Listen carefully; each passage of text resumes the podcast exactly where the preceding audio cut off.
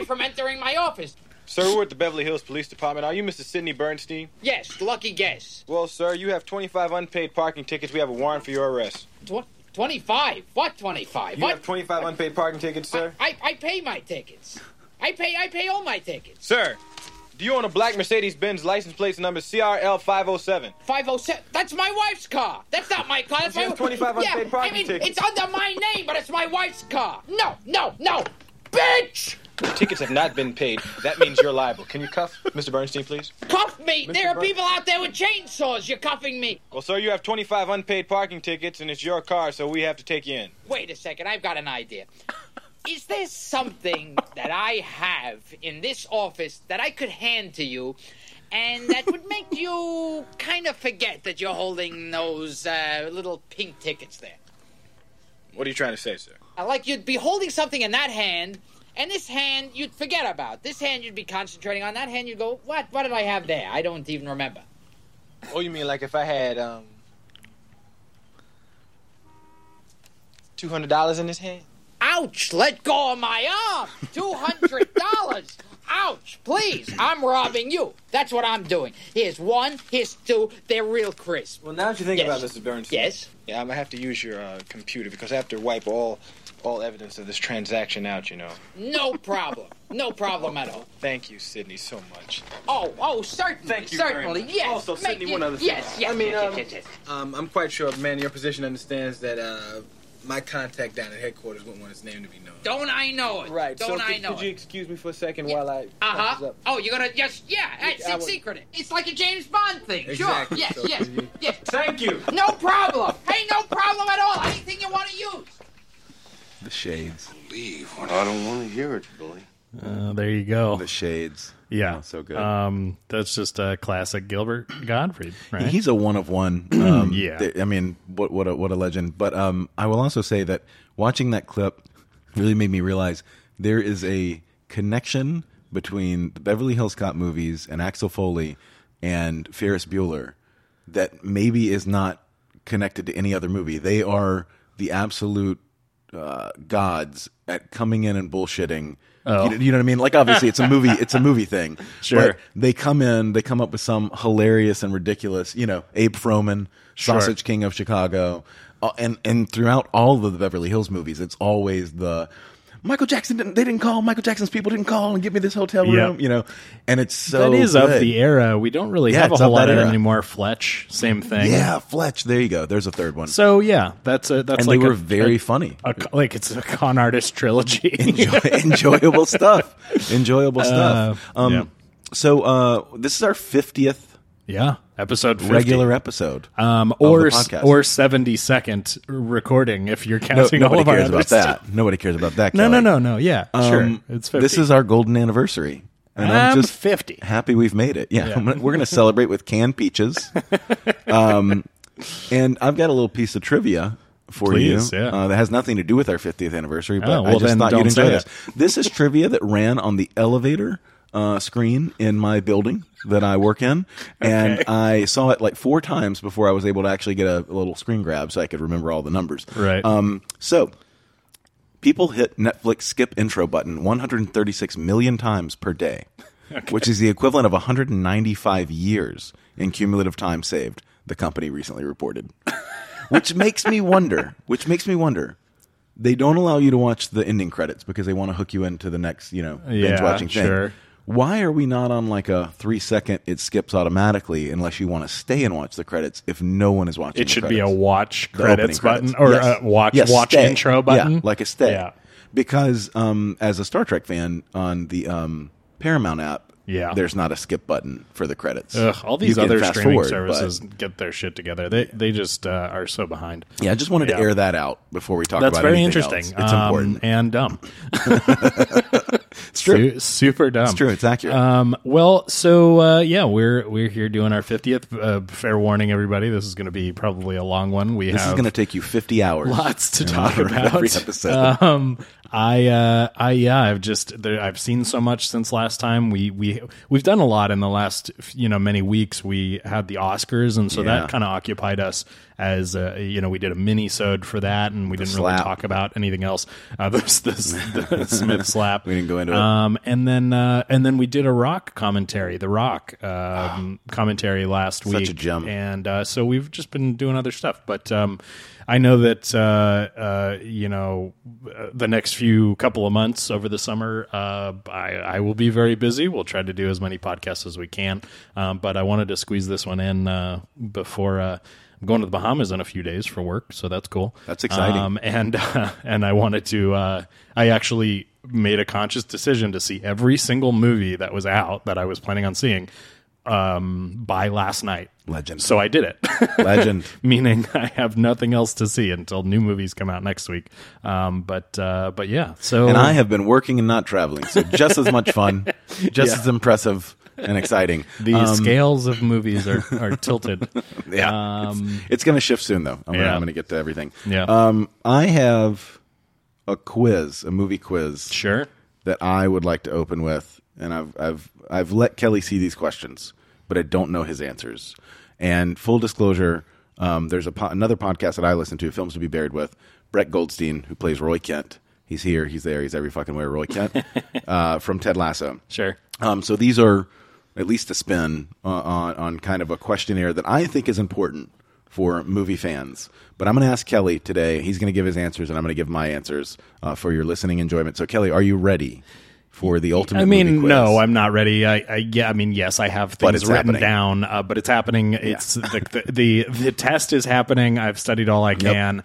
I don't feel confident, um, and I just want to preface by saying that I don't have a good memory for things. So the the concept of Sure, these sure. questions means lots of research and time Uh-huh, uh went into ch- attempting to answer them, and I still don't feel like my That alone makes me happy. Right. Here's the thing: Um, there are no wrong answers. There are only I embarrassing think, answers. I Kelly. think that yeah, I think there So are answers that I will regret, and then there's there are better answers that exist in my head that I am unable to access, and that makes me sad. But at the same time, uh, I'm on board. I think this will be fun, and and it's really it is a quiz, but it's it's very personal. It's there, Sure. there's like That's you said, not right answers. It's really just about us. Um, and, And if there's relationship. any answer that you don't like on our hundredth episode, I will give you the opportunity to redo it. to go back and tell me I've changed my mind. Jesus Christ, I don't ever want to do this again. Yeah, this is the only one. This is the only one. We You got to come up with something. and it's funny because the listeners might enjoy this, but uh, I don't. I don't know if I will. Um, so so, anyways, okay, that's it. That's it. Let's. Uh, and by the way, you wrote on a couple of these questions. This one's hard, and I want to be like, "Are you fucking I kidding me?" did. I did. I was like, this. This one is This tough. is, but it's they're all hard. They're all hard. yeah, I think some are harder than others. Yeah, But yeah, okay, anyways. fair enough. So, question number one, Kelly Yes. Newman. Yes. What is the first film that you remember seeing? Doesn't have to be the first movie you ever saw, obviously. Yeah. But what is the first movie that you can remember? the first seeing? movie so i'm i'm working backwards that i think this is the earliest one because of the year that it came out and it's aladdin i was four when aladdin Oh, wow. came Yeah. out and that's pretty darn early and i have vivid memory of being in the theater seeing Sure. it and it might have been the first movie my parents brought me to i don't know uh, it seems like that's about the age when you start bringing your kids to Uh-huh. Yep, movies yep. um, what a great one. and I have a memory of all things, which is so appropriate for this week when the great Gilbert Gottfried has passed. Is I was. I have more memories looking at the red bird in the movie Sure. than any other aspect of the movie. Um, so I, I uh, that's my first memory in in the movies. That's Yeah. a great one. That's a great one. Um, What about you? I'm a basic bitch, and uh, this is going to be as uh, cliche as it could possibly be. Yeah. But I've thought a lot about this, even before these questions and Sure. this podcast that I listen to. Um, and it, I believe it is Star Wars.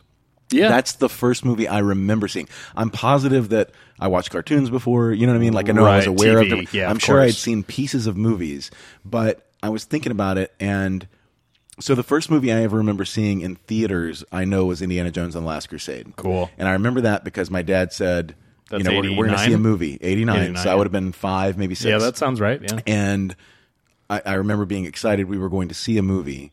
We might, and I, but I remember the moment where my dad was like, "No, we're going to the movies," Oh, and I didn't know what that like, was. "Yeah, what?" So that was like a new thing and Cool, very exciting, yeah. un- amazing experience. Maybe my favorite experience for movies. Right. But and I, I even thought about the release because I know I saw Little Mermaid in theaters. You talk Oh, about like the. Disney ones. Well, that came out late. That was in That's December, also 89, 89 yeah, yeah. versus May. So I know it was Indiana Jones before that. Um, but Interesting. prior to that, I think that same summer, we went on a beach vacation with um, another family, the Lees that we kind of grew up with, and their dad brought the uh, VHS box set of Star Wars. Oh, got it. Yeah. And it was like just to keep us entertained in the evenings Yep. uh, on the night of the trip, and that obviously um, is why I'm a property manager today. That changed the course of my course of my Yeah, life. of course. Um, so for me, it was Star Wars. For you, it was Aladdin. Um, I think two two winners there. Obviously, I Yeah, could go yeah, on yeah. and on with Star Wars, and I will later. Um, Kelly Newman, question number two: Okay. What is the best opening sequence of a movie that you have ever seen? this is really hard, and I spent a Yeah, long time great. on this one. Um, and uh, I have multiple answers. I think there is, mo- in my mind, more of an objective answer, which is it's Raiders. Oh, yeah, I mean, all timer. I also wrote down Jurassic Park. Great one. because that's Great one. kind of a cold open. Yeah, great It- little you don't, teaser. it- I mean, it does connect with the story, but it just is truly separated in a, in a great way. And in my mind, that's what I was looking for is like an opening that's kind of separated. I also wrote down uh, Casino Royale, which Yeah. what it represents. That that that scene is. It's not like visually the the best thing ever, but it what it represents is significant. Yeah, I wrote down up. Um, Oh, but, fuck. um, fuck. Um, but you know what's interesting? I only saw The Exorcist at about a year and a half, two years ago, and that opening to me is probably one of the most interesting openings Yeah, of a movie wrong. ever. You're not wrong. uh, in how it plays or how it connects to the story in kind of a weird way. Sure. um, and and how th- there's kind of more to the movie that way. You know, it's I'm not just watching the story of an exorcism. I'm watching like um, a greater mythology that's really satisfying. Right, Um, right. But uh, but anyways, I, that's a long way of saying Raiders is my answer. Listen, I mean, I could have named. I, I mean, I'm not going to argue with Raiders. Yeah, You're sure, sure. absolutely not wrong. Yeah, I could have named uh, probably ten James Bond openings. I think Right, they they right. kind of invented the opening teaser. Yeah. But the one I'm going to give you, and this is not just to make you angry, um, the the first Lord of the Rings movie, The Fellowship of the Ring, Uh huh. Is to me head and shoulders above any other opening to a film I've ever seen. And a lot goes into this, um, and you'll hear this a lot by different fans of the of the Lord of the Rings books and movies. Yeah. Um, for something that's just so difficult to had been so difficult to bring to screen, regardless of the rest of the movie, um, it was sort of like they came up with a way to give you this entire, I don't know, history of the world, right, and everything you needed to know to start the film in a five minute sequence that was like incredibly entertaining, and at the time, like the scope and the scale of it were like you know like nothing you had ever seen, right, like these ten thousand individual army. You know what I mean? Just the level like that. I mean, no, I don't know what you mean, but I know what you mean. You will. CG was new. You know what I mean? Yeah, like it's still relatively new. Yeah. Um, so yeah, the, that I remember sitting there and uh, like five minutes in, just being I was very skeptical, and I was like, well, I hope these are good, right? Right. And then five minutes in, I was like, holy shit! Like, They're- you know what I mean? Like it. this is better. Yeah, this Yeah, is better yeah. than I could have imagined. So for me, it's uh, definitely Fellowship of the Ring. That's great. Um, going hand in hand with that question, Kelly, do you have an answer for question number three? What is the best ending sequence? This one was far more difficult for me Yeah, to come up with, um, and, and and not even so much that I had so much to choose from. I, I genuinely struggled to write anything down here. Um, so I have two answers. I don't like either of them, but I really love the the culmination and twist of the heist in Ocean's Eleven. Oh, yeah, and then the the cherry on top, which is the fountain and them all walking away. So that in my gut is kind of like sort of the answer. Um, but I have another one, which is uh, Close Encounters. oh man, yeah. I think that's probably Ah, the most magical one. satisfying like alien ending I've ever seen. Um, just because it's so grounded and it kind of is in the it's it's in it seems to be in the reality, uh, you know, and the, Sure, the yeah. governmental reality of how all this stuff would go. And I just, I don't know. I like that better than like we, I watched E.T. recently, and I'm like, well, this is a different thing. But Sure. um, No, maybe maybe Close Encounters. I I'm don't with know. you. Look, Close Encounters is one of those movies. Every movie obviously builds to the ending, but Yeah. that, that's a movie that particularly is building to this moment in a way that's the un- movie's unique. kind of dry in a way the rest of it Mm-hmm. Yeah. um and without that big showy ending i love the movie. I love the let's not get it twisted but uh but it's very clearly every single moment in the movie like you're saying is in service of getting to that ending. Yeah. and it's not one of these movies where you go like oh it started off really strong and then it and then Sure, it kind of yeah. petered out. It's the the total opposite. You kind of don't even know what the fuck the movie's doing or where it's going until that ending. For sure, for um, sure. so yeah uh very satisfying anyway sorry I, don't um, have a no, no, no. Yeah. That's that's. I think that's a great one. Actually, I hadn't thought about Close Encounters. The minute you said it, I was just like, yeah. It's, and it takes its time. Like once you get to the ending, it is like a. Yes. It's like a thirty minute. You know, it's Yes, like a whole yes. act that that Yes. that ends it. Um, for ending, I could have easily said. Um, Return of the Jedi. I think the triple thread kind of ending is a, just a, like spectacle wise. Uh-huh. Yep. is great. Um, could have said the original Star Wars. I think that in kind of a simple way, like you know, just make the shot Sure. or don't. It's kind of the ultimate hero's uh, journey ending. Yeah, yeah. Um, it's funny, man, because you just talked about the button on the end of Ocean's Eleven, Yeah. which I think is another great uh, uh, choice for the for this question. But um, it is a little bit different, I think, like ending sequence versus like kind of the the button on the end of the right movie. I, like I kind of was struggling to know which yeah, you meant Yeah, and Yeah. maybe I should have been more clear on Yeah, that that's okay. because I don't even know. Like, I'd have different answers depending on that. Like the original, so the original Star Wars uh, award ceremony. uh Uh-huh. apologies to Chewie. there you go there's a button Is the one again first movie I can remember seeing that is still to me the greatest like last scene Right. ever to me. That's just kind of the ultimate. to really me. Beautiful in my it's mind. yeah, it's really, gorgeous and it's uh, simple and there's no dialogue. It's just the music Yep. and the image. Yep. Um, Yep. But I think if you Agreed. put it kind of all together. Oh, and then the other like really simple but I think beautiful one is the original Rocky.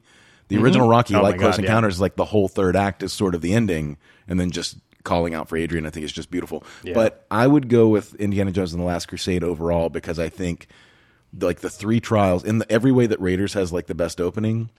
I think Last Crusade. you know that's a great answer The I- three trial I'm ending where he has to save his father. It's great. Then they And have then to the realize, choice, yeah, yeah. the choice is the love, and then they ride into the fucking sunset, which is so on the nose it should never work. Yeah. but it works so well that they never should have made another Indiana Jones or two Indiana Jones movies. And I'm still going, still going to all of them. I love them, but it's got to be for me Last Crusade um, for that for that ending. I think I'm going to watch Crystal S- Skull again. I, I feel like I'm going to watch it soon. I got an itch an itch the other day where I'm just like I have to watch it again. Mm. Oh my god! Oh my god! Wait, you said that?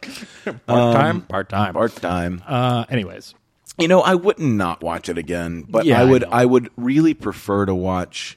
drunk or the- high. the- yeah, got it. No, the original three um, Yeah. as a as a primer, and then hope that this next one somehow is. Uh-huh. I think I'd have like to watch those. four first because if I watch one, two, and three, and then four, I'm just gonna. But what I be mean so is ig- ignoring four completely and watching yeah. the trilogy and then Watch going- one, two, three, I- I, just Yeah. saw a. Uh, uh, I mean, obviously anybody could say this and it wouldn't mean anything, but um, uh, Mads uh, had said this is a real return to Raiders, the one that we're doing. Like it, it feels like Raiders more. You than know, anything. there's good Hopefully people involved right. in this. Tons I- of great people. I, Tons I of great mean, people. Uh, Great Phoebe director. Waller Bridge and uh, and uh, so many other people involved. Yeah, I yeah. I mean, maybe. Well, maybe, maybe. We got to stay with this quiz, but I'll, the last time. thing I'll say is the thing that it does bother me, and, and I don't want Steven Spielberg to make another one of these. I think Right. they've made a great choice to bring someone else in, but I also there's something about it that feels not right about not ha- having one Indiana Jones movie. It would be like not having Harrison Ford to me. Like they really are to me like the duo. That this is the one series that Spielberg has made. You know, I know he made a second Jurassic There's got to be some other it's the trilogy he precedent for this. Um, not sure what it is. Like, yeah, new director taking over and doing better. Um, Matt Reeves taking over the the new Planet of the Apes from I forget who did the one with James Franco, but it was somebody else. Yeah, Rise of the Planet of the Apes. Uh, and then you know Matt Reeves did the next two, and they're just like a million times better. I mean, they're all good, but you know he really he really took it to the right place. And uh, I forget who's doing. Is it James Mangold that's Yeah. doing? Yeah. So like, And he's great. He's got a great He's resume. great. So I- I'm not mad at him. No, it's no, I know, just I the know.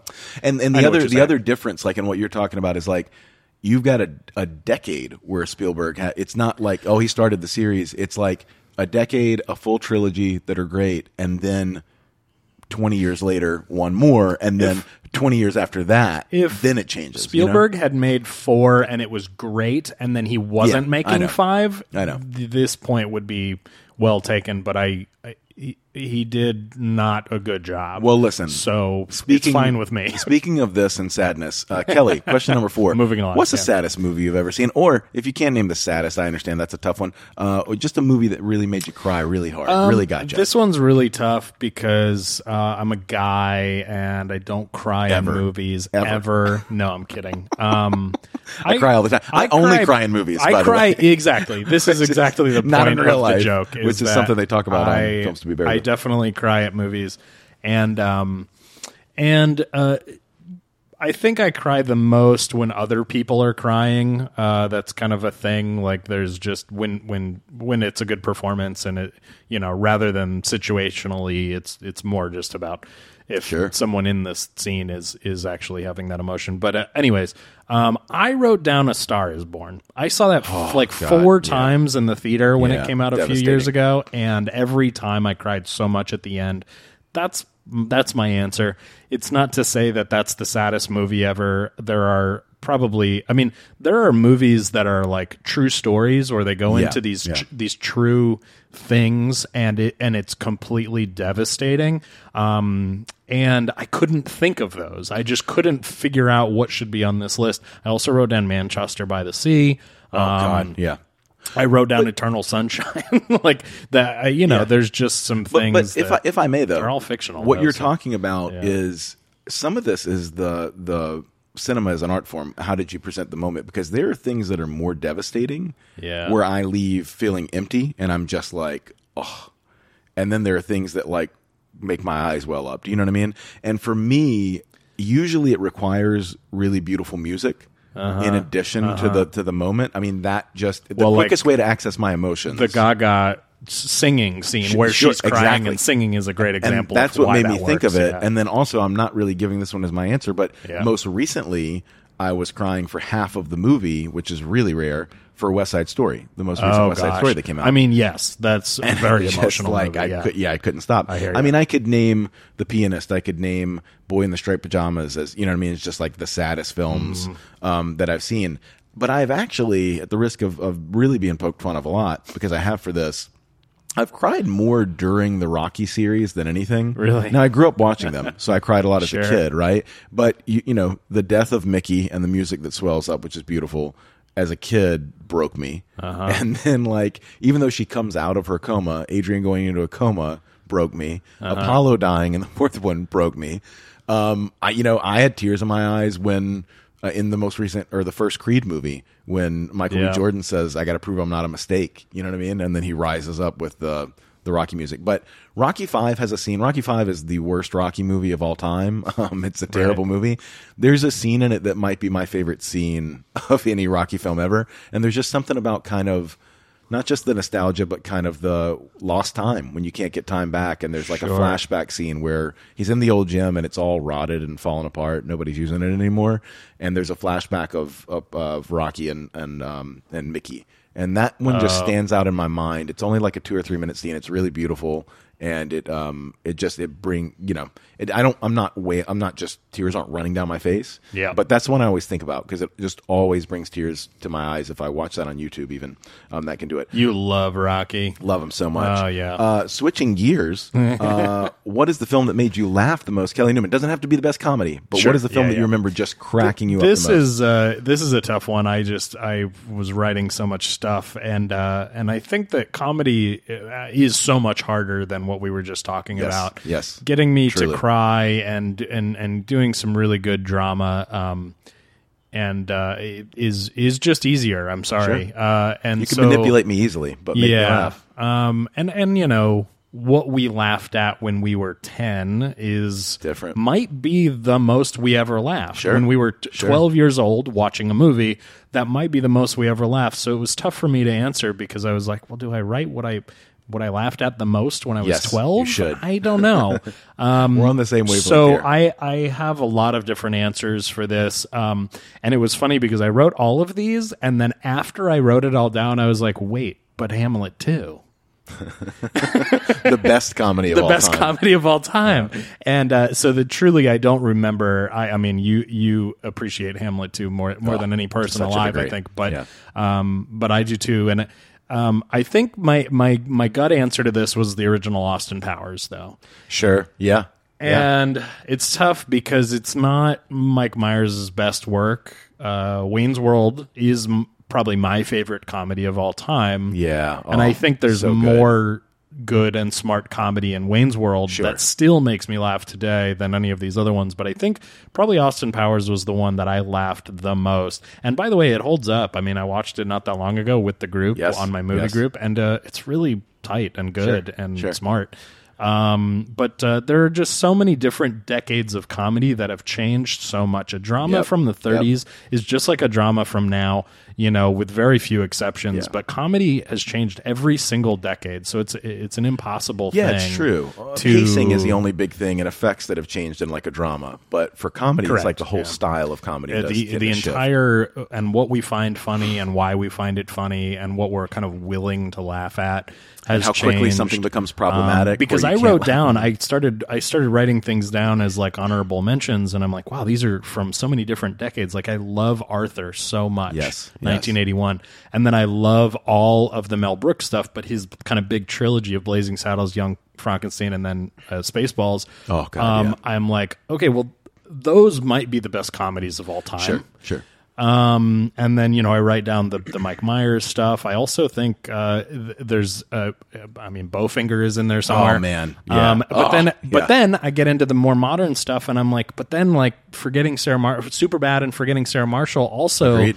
Agreed. just are a new genre of the best comedies of all And time. ushered in the next wave. And so it's it's an impo- this is probably one of the most impossible ones on this list. But but again, the answer of what made me laugh so hard, you know, memory is terrible. We don't we don't really have we don't really know that our memories are true. But my memory is that I laughed at Austin Powers more than anything I've ever seen. I think that's a solid answer, man. Look, Yeah. comedy is the most difficult genre to judge anyway. Yeah. We've talked about this a lot. I, and I actually heard it recently. This isn't my thought, but I think it's pretty true. Um, it's not that I don't love comedy movies, but there was a comedian that was talking about this who said, you know, film is not the the best or truest form for comedy.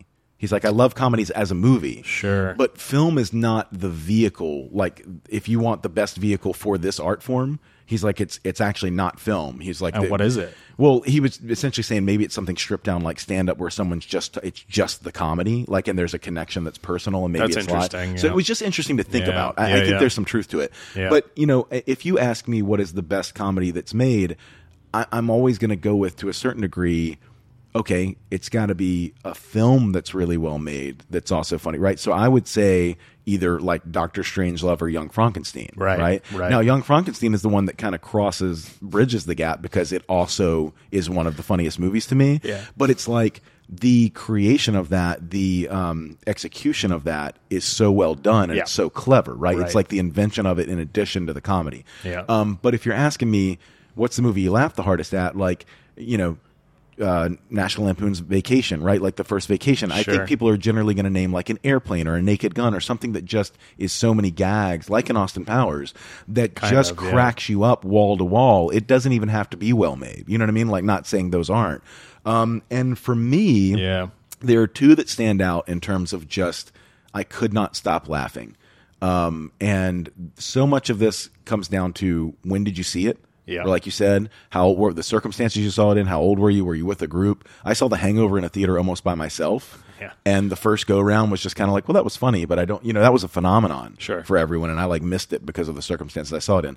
But the hardest I've ever laughed was as a 12 year old watching Happy Gilmore Yeah, with sure. my buddy TK and Andrew. I know I And left out Adam Sandler, but as yeah. a kid. No, I get, I get look, it. Yeah, there's so many. But as a um, college freshman going to old school with a group of college buddies, those are the two times that I laughed so hard that it hurt. Yep. You know what I mean? Yeah. My stomach was hurting. Uh, my abs were not in shape for this. Right. With tears in my eyes. But I do think there's nothing like being 12. I'm I'm picking Happy Gilmore because I was look. We were watching it in like their living room or something, and I was on the floor you know what I mean? Like Sure. convulsing. Like Yeah. I, I could not stop laughing. I had never seen anything like that. I saw Happy Gilmore before I saw Billy Madison. Right. Me you know, too. and Yeah. like Yeah. I could I could also rattle off a bunch of Jim Carrey. I mean, the, he's the king for me for my era growing God, up. I know I left him out. but too. but look, it's this one is maybe the most difficult, and I, I'm going with Happy Gilmore.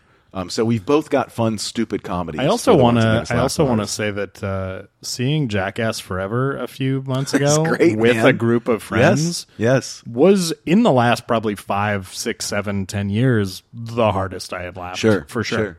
And listen, Um, there there so, there were yeah. movies like Borat that I remember people were losing their minds in the theater at, and I wonder sometimes, you know, what if I had gone into that the way I went into Happy Gilmore Old School without really seeing many trailers? Right. Can you imagine walking into Borat and then realizing like what, What it it is, was. like ten Yeah. minutes in, and not having any preview of what was coming? Sure. So anyway, uh, I think that I think your answer is actually solid, and um, Thanks. Okay, and cool. we'll move on to something much darker. Yeah. Um, neither of us are huge horror fans, but Kelly, question number six: What is the film that scared you the most?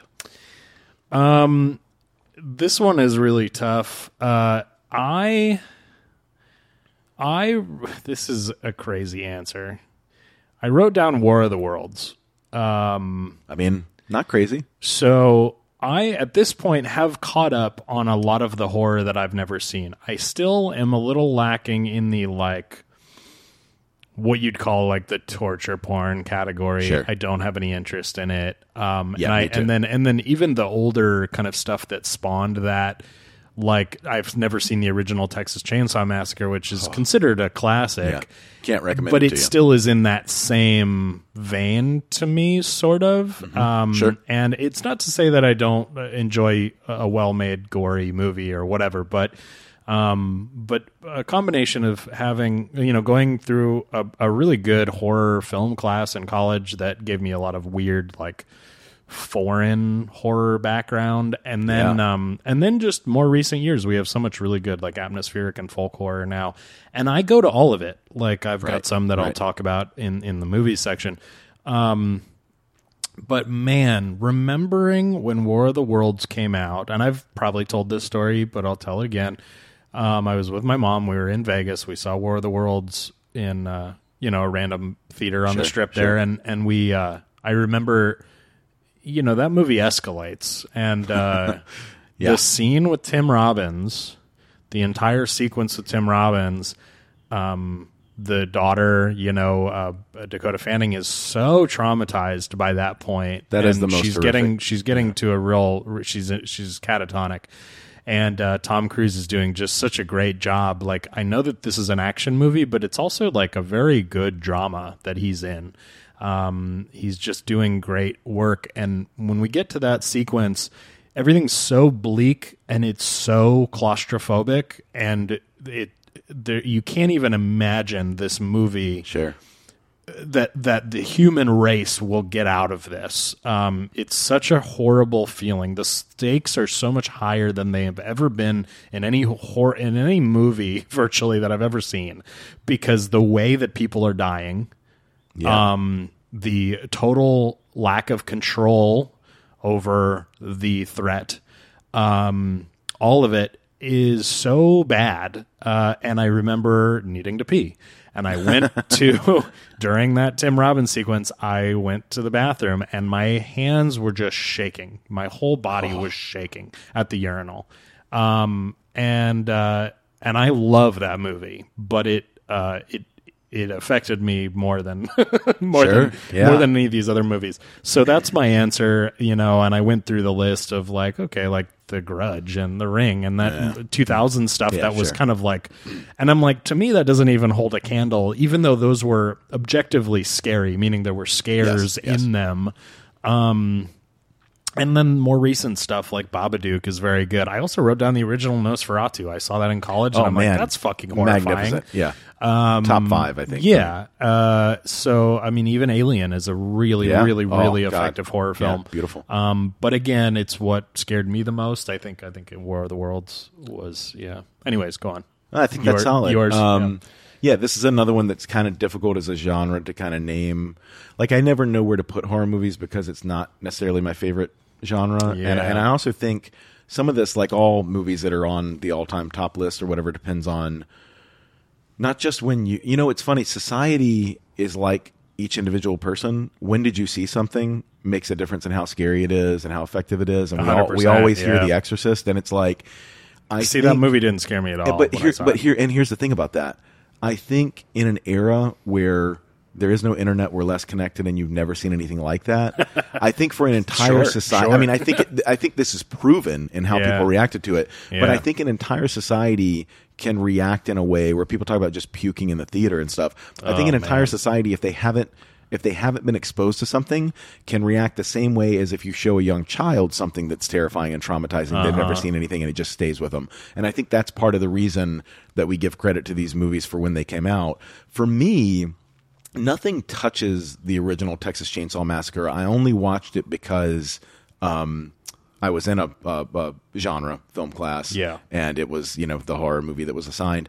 There's something about that movie. It's not even like jump scares or scare. It it feels like evil has been um, captured on the you know what I mean on the screen. Like it looks like a snuff film. That's very It- interesting. It, feels Yeah. real. It's disturbing more than it's scary, and it's like just keeps being disturbing.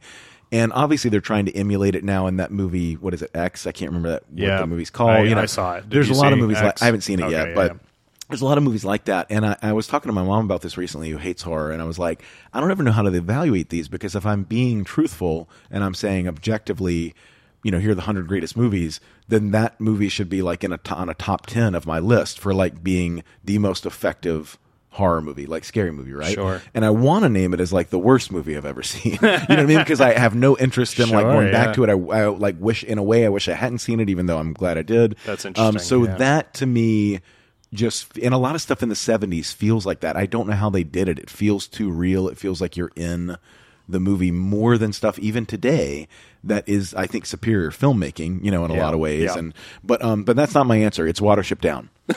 so Yeah. as okay, as yeah. a young child, my dad brought home a movie, an animated movie with bunnies. Right. And um, all I'll tell everybody who hasn't heard me talk about this before is um, check out Watership Down. You'll understand what I'm talking about. It's sort of an allegory for the Holocaust with bunnies, and I watched it as a small child. Uh, nothing's come close to you have talked about that trauma ever before, and I uh, I have I've never seen that movie, but I the the the that ship has passed or has sailed because I because That I, train has sailed, that as Austin train Powers has sailed. says.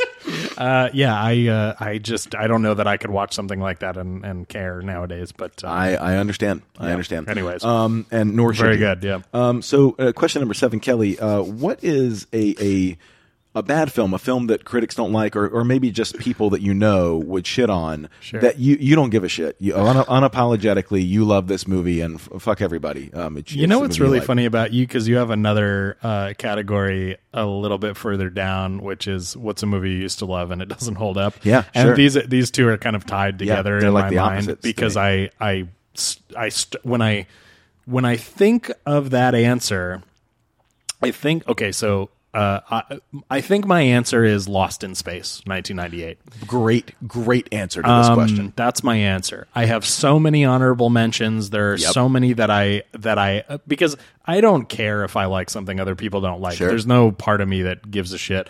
Um, but uh, in terms of like what made the most impact on me, one that I would still love to watch right now, and Uh-huh. I would look through every single stupid aspect of it i would just it would be invisible to me um is probably yeah lost in space 1998 um and I, I guess it was just I was ten, and like Will Robinson's uh, ten in Sure, that movie, yeah. and um, and he's uh, movie he plays to. Uh-huh. with gadgets, and he's good with electronics, and he's gonna save the family. And I just I was like, yeah, this is the greatest thing I've ever seen. Um, I think my sister took me to see that in the theaters in '98, and um, and I know that it's not good, but I but I also I also want to make the point that when you watch that movie, they spent a fuckload of money on that Yeah. movie. Yeah. Like it is, uh, with the exception of some bad CG because it's the '90s and it's they they had to do some CG and they didn't they didn't do that great of a job. Um, the visuals and the sets and the production design Uh-huh. and even the plot of that movie are all really good Sure. and rich and great sci-fi. Um, and I think that's another reason that I loved this recent Lost in Space reboot on Netflix, which was just a short three season thing. Um, I think it was three Yeah, it was a seasons solid um, reboot. really beautiful reboot, and and in so many ways, the the problem with the original Lost in Space, which is primarily like the dialogue of it, I guess, Mm-hmm. um, and some of the performances. Is not significantly better in the new Lost in Space. It's just that the world that they're building and the production design and everything is just so rich and it's positive and it's good space stuff and it's what Star Trek should be. Sure. Um, that uh, I don't know. I'm just very partial to that whole world. I also wrote down like Blue Crush. like I fucking love Blue Hey, Crush. listen, this is what this question is for. Yeah, this so- is where we throw and, these out. Uh, we've talked about Capricorn One. I think a lot of people think that's kind of a lame movie. I love that movie so much. Do people think that one's lame? I, I don't, know. know. Actually, I shouldn't I say think that. that. movie, you introduced me to that movie, and I was like, "This is great." Yeah. like I really enjoyed. That was a hidden gem that I I really enjoyed. My dad said that in conversation the other day. "Mom's on the roof," which is the end of the joke that uh, that uh, Sam Morrison tells tells in that movie. Um, So good. And uh, uh, you know there are there are so many. I love the stupids. Um, I was telling my friend Mike about the Yeah. stupids the other day. I was telling him what the what the conceit is with the stupids, and I'm like, it's objectively terrible, but it is Sure, sure. Just like how can a person write this and how did a studio greenlight this you know it's Yep, more impressive I'm with for you. all that um i love evolution i love red planet anyways go on Yeah, yeah a ton. the- yeah No, Tell this is yours. this is one. Also, I'm the same as you. Um, I think if you're a movie fan, you know, forget movie criticism, but like Yeah. a movie fan, you're gonna have. Like, like we are, you're going to have a ton of these, right? I could Yes. name a thousand. Yeah, I mean, I could, I could, you know, as a, I've talked about this a lot, almost in defense of my continuing to believe that the original Star Wars trilogy are just incredible movies that hold up really well and are just, just great examples of great filmmaking Yeah. that have, you know, have themes that are always relative and have everything dates, but I think they've held up incredibly well. So the the reason that I one of my defenses of that is that when I was a kid, you know, I loved Masters of the Universe just as much as Star Wars, and I'm aware now watching that that Dolph Lundgren's not a good actor, you know, and this is and they Wait, shot what? they, they shot this on Earth rather than Eternia because they didn't have money. You know, they had money for one big set. Sure. Um, and I could say that I could say Masters of the Universe. I could say Last Starfighter. You know what I mean for this Sure. one as far as something that uh, I will defend. Um, I think for me, just because growing up, I didn't know that people thought this movie was garbage. Uh, it's Ron Howard uh, directing. It's George Lucas's creation. They're going. It's clearly something that a lot of people love because they're going to do a series of it now. It's in the works. Um, um, Kevin Pollak is in it. There, you know, Warwick, da- Warwick Davis.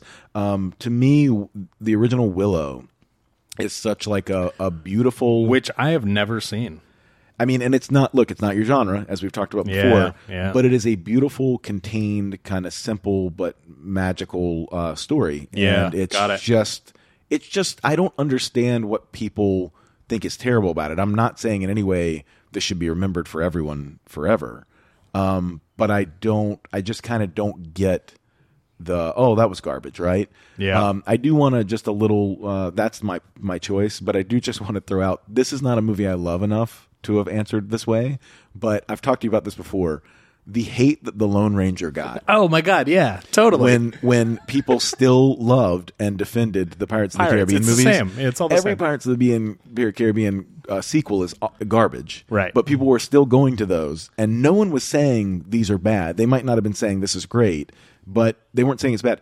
And it was Pirates of the Caribbean on the sand, and suddenly it's like all the hatred for all of the sequels of Pirates of the Caribbean all got thrust onto the Lone Ranger movie, and I'll never understand it. It's not a great movie, but it's just a fine movie, and to me. Um, so anyway, people and critics have no objectivity ever. Um, It's true. it- Including like me, I, I know that uh, in the mind of a critic, they must think they do. They go into a movie and they go, "I'm starting with a clean slate." You know, I'm gonna just uh, you know rate this on its merits.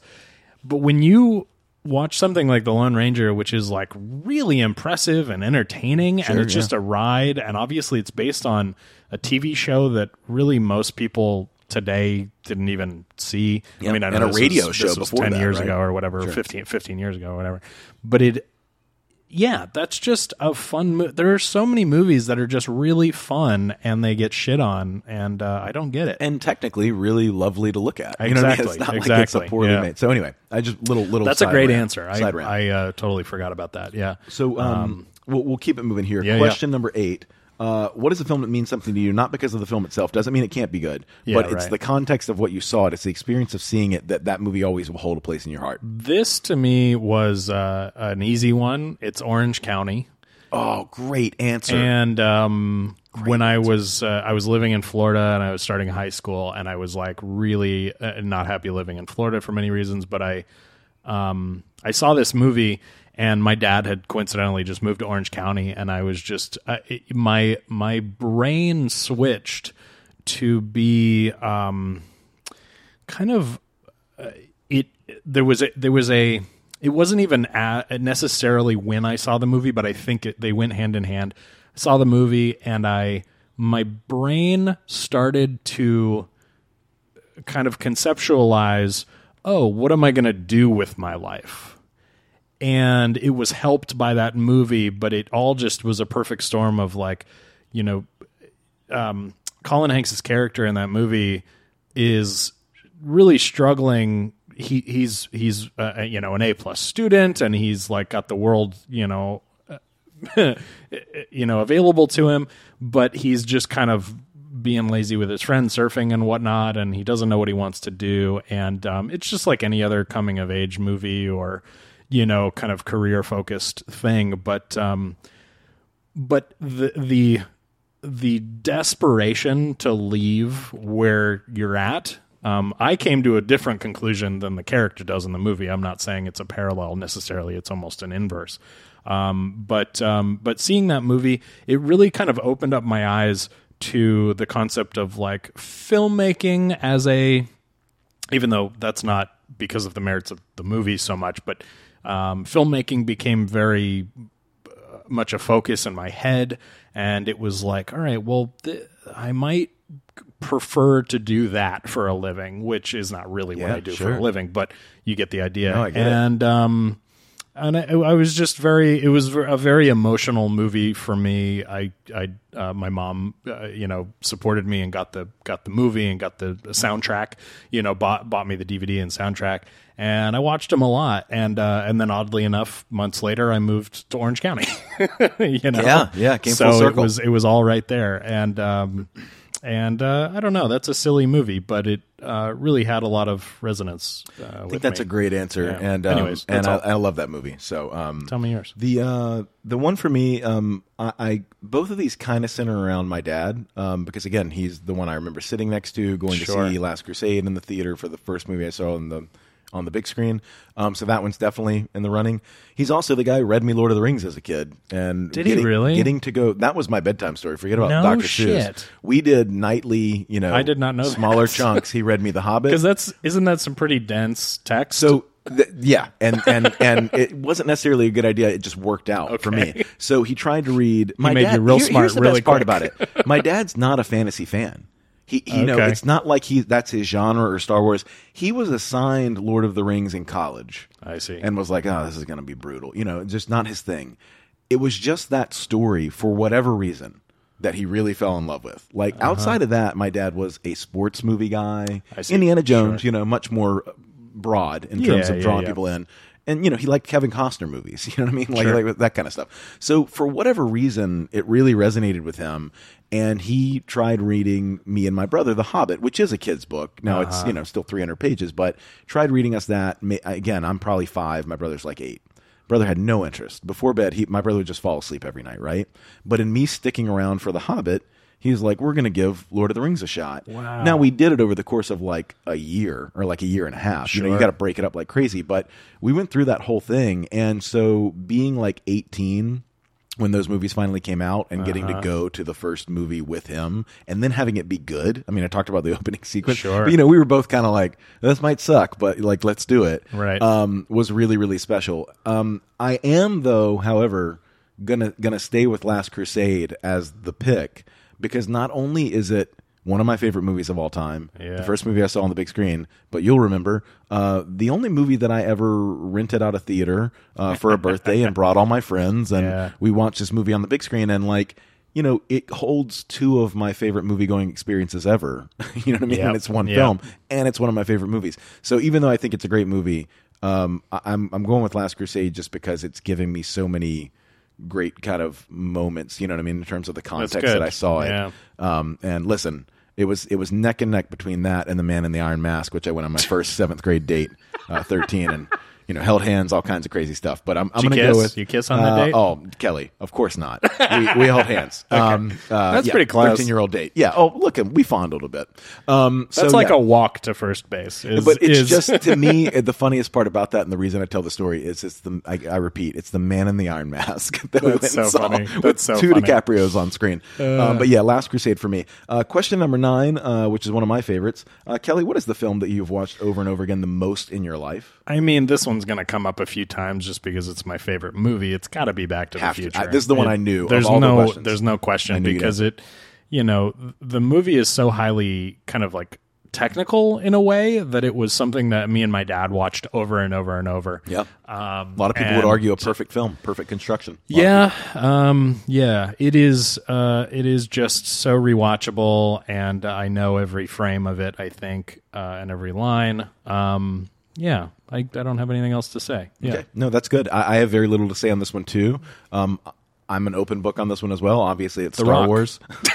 yeah, you know, I was it's gonna, it's high up. I was going to bring The Rock in only because I wrote down Jurassic Park and The Rock as two sure. and three. So Star Wars, you could really. Pro- I've Like, probably I love Star Wars almost as much as you do. I'm sure. sure. And I still think I've seen The Rock more. I, no, and that that's where I was going to with this. So I became obsessed with Star Wars as a kid and watched them over and over again. Right. Sure. I probably have seen all three of the original Star Wars more than any other movie. Right. That's the thing. Yeah, like, yeah. but if you count it as the trilogy or the original, I'm sure I've seen the original the most. Yeah. But you know. It's because I started so early with Star Wars and I've continued to watch it. And then as they brought out new ones, I've rewatched them and I've shown so many people Star Wars that had not seen it. I've made that my mission, even when they ended up maybe not liking it afterwards.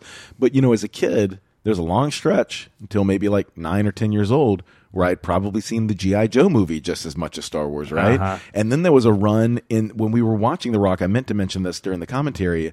You know, there's a handful. Speed, The Rock, Independence Day. There's a handful of 90s movies Mm-hmm. action from movies, that yeah. time period where you're watching movies with your friends all the time. You first start going to the theater by yourself, or at least Yep. we did. There's a handful of movies there, some that aren't even that great, that are again in the top 10. Like Mm-hmm. it's like you have this one that you love the most and you saw since you were a kid, then you have maybe one or two that fell off that you watched a ton when you were little, and then you have that group in your teens. I mean, now you and me again we talk about this. We go to so many movies, it's kind of impossible to, To watch anything rewatch as over and over again, even if you love it. It's got to be Star Wars for me. The only other one I would throw in there, kind of in the running, probably in the top ten. For so long, I watched Love Actually every Christmas. Oh, yeah, so the fact that it comes around once a year, You and sometimes more than once. Yeah, I'm just always going to watch that once because that's Yeah, the one my family used to watch like and that, yeah. else. But yeah, Star Wars for me, um, and Back to the Future for you. I think that's probably as predictable Nice, uh, yeah. answers as we can get. Um, this one is really tricky, but I love the question. This is taking yourself out of it as much as you can. We're all subjective to a degree. But what do you think is the pinnacle of film? What is objectively the best film ever made? The way that Brett Goldstein asked this is if aliens came down, you had to show them something to represent cinema in one film. What do you pick? This is really tough. Um, well, what you just said gives a lot more context to the question than just the question alone. Sure. Which is all I gave you Which is all, I, all you gave me. started. Because what I wrote down. so he wrote number ten. What is objectively the best film ever made? Question mark. I wrote down. Did you mean subjectively? Because this is like this is like the the literally argument. Sure. It's like, are you saying literally, literally, or are you saying literally, figuratively? And this is Good point. Good when point. I you should have s- been ask clearer. this question, I'm just like, well, wait, that's not what that means. I will not make this mistake on our 100th episode when we return to this quiz. I think the question is what is subjectively the best movie ever made. But I think what you're getting at, which is fair, the way that Brett, you know, describes it, whatever. Um, and you know, I wrote down like, okay, well, taking yourself out of it means taking yourself out of it. What are the uh, the the most objective ways that we can we can answer this, and it's not even something from my head because if it was from my head, then it would be subjective. So, um, you know, IMDb says it's the Shawshank Redemption. yep. Um, and uh, Rotten by Tomatoes, by the way, with their weighted system where they give weight to certain critics that are more. I I don't exactly know how their weighted system goes, but the weighted answer to this from Rotten Tomatoes is it happened one night. Wow. Isn't that amazing? Wow. It's not the highest number, but it is with their weighted system. Sure. And uh, so you can see some, and it's at 99% Jeez. from critical No reviews. perfect movies then. There are hundreds, but those hundreds aren't weighted the same way. Right. Um, so it's interesting because I love It Happened One Night, and I do think that it's. It's one of the great early examples of filmmaking. Yeah, I, I I do love it, and I would watch it today. I might say Shawshank it's a perfect screwball Redemption comedy. is like I don't really care about. I'm not on that train. It is a Oh, good interesting. movie, Fair enough. but I don't consider it to be like it's a classic. Like hundreds of other movies are classics. Uh, I don't Fair know enough. why it's number one for a lot of people. In the same way that I don't know why Godfather is number one. I'd put Godfather over Shawshank Redemption if we're if we're doing this. Sure. I would I would put Godfather first.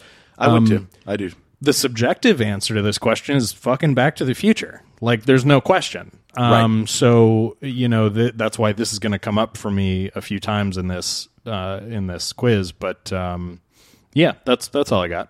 what, what do you I, think? I don't think that's a bad choice. I mean, look, people have talked about and written about uh, Back to the Future being, if we're talking about the construct of a movie, right? Because we talk about this a lot. It's not just the story; it is using the elements of cinema Mm-hmm. to bring the story to life. Um, Back to the Future is one, along with Raiders of the Lost Ark, that I've heard a lot, just construction wise. Sure. it's a perfectly constructed movie. I know Soderbergh has talked about Raiders being Right. You know, you can take out the color and change yeah. the score, and it's still the rhythm and you know the pacing and everything's perfect. Um, Godfather's an easy go to. Um, I think Godfather, sort of all the aspects, the performances, the story, the music, that kind of thing, the lighting. Um, even though I'm not an expert on these things, I feel like the tone and the feel of that. Right. I understand that argument for people. I also understand the idea of Citizen Kane being the pick, right? When people Right. talk about there's an idea behind every shot. In theory, that with like a subject that I'm more interested in, you know, or a genre that really pulled me in more, or I thought was more universal, although that movie is kind of has universal themes. I think that would be the perfect idea for one. I love that you did research. I love that you looked up Rotten Tomatoes because IMDb, I, I knew, had Shawshank right above Godfather as the best. Yeah. Um, Flickchart that I rate stuff on has Star Wars as the best. That's more of a fan site. Right. Um, you've got Citizen Kane for AFI's pick. You've got uh, Vertigo, which is I wonder recently what unseated it. is. Yeah, that would be an interesting. I don't know. I'll look, but go on. Yeah. Interesting thing. So, um, I- I feel like 2001 should also be in there just as like a technical achievement, but I also feel like the human experience is so removed from it. Maybe that would be the best one to show aliens. Um, I think. I think I think yeah. It, it's I, to me it's a different question. If the question is what movie do you show aliens to represent filmmaking by the human race, uh, yeah, that's a, that's Well- an interesting question that I think I would think about a little differently. Sure, Um, sure. Because then the answer would be Blue Crush. of course, we want them to want them to like us. Jesus, You love Um, no, Hawaii. listen, Uh, it's kind of a cop out answer, but like I said, I I feel like I have to go with The Godfather. Um, Yeah, because I- I, I get that, just the only reason The Godfather is in my top ten is it is not because this is a my kind of story. It's it truly. I mean, I think it's the perfect downfall. Having recently wa- rewatched Revenge of the Sith, I can tell you that it's the yin to that yang in regards to like a perfect uh, sort of uh, descent into into darkness. Sure. Um, but yeah, I think um, I, I, I don't like picking a movie that's not uplifting and joyful because I think film by its nature is that. I would agree But but that, I yeah. think yeah, in terms of kind of all the different aspects, I think they all come together as well in The Godfather as anything. So that will be my choice for this. Um, and switching gears for question eleven, what's the worst movie you've ever seen? Kelly? Um, before This is we get into hard. this worst movie, Oh, yeah. um, I Uh, just want to. I I think I have an answer to this. Uh, it's tough. I don't exactly know how to even search on Letterboxd, but uh, Letterboxd is full of like lists, you know, so anybody can make a list, and I and uh, uh, there's probably some uh, app generated lists that are not user generated, Mm-hmm. um, but um, it seems like the answer might be. Um, Everything Everywhere All at Once. um, Wow. it- uh, you know, fr- it says from weighted reviews, it Very is now film. the highest. And um, uh, I mean, this is a list called official top 250 narrative feature films, and um, and it has that, and it's got Parasite number two, and it's got Come and See number three. I mean, this Seen is the you know uh, Letterboxd is definitely like a cinephile uh, you know website. It doesn't have Godfather until number five. Um, and and there's a, definitely a lot of uh, Asian inspired movies. Shawshank Redemption comes in at number thirteen. You got Dark Knight seventeen, Goodfellas twenty, but it's the usual really, suspects are all in the top twenty. yeah, but- what's funny though is it it's uh, no the usual suspects isn't on here at all. Um, no, I'm kidding. Anyways, there's a it, yeah there's a there's a little blurb here that says fun fact highest ranked movies in IMDb's top 250 that are absent in this Letterboxd list: Forrest Gump, The Green Mile, Oh, Leon the me mad. Professional, Gladiator, and American History X. Well, we can't Um, give any weight to this if Forrest Gump's not in there because you know how I feel about that. I'd weight that Um, one above Shawshank personally. Yeah, right. Well, that's Um, interesting though. Anyways, we can move Um, on. And this yeah. is a question we could talk about forever. That's part of the reason I like it, Right. not so much that we can answer it. I just I like thinking about it. Um, well, So 11. on the worst film uh, you've ever seen. Um, well, you, you go ahead first. Well, so this is hard. and I, what I wrote down is this is a tough one because when you see a bad movie, you let it go. Sure. It doesn't take up space in your memory. You definitely don't watch it again, probably. Um, and short of its initial release, you really don't talk about it.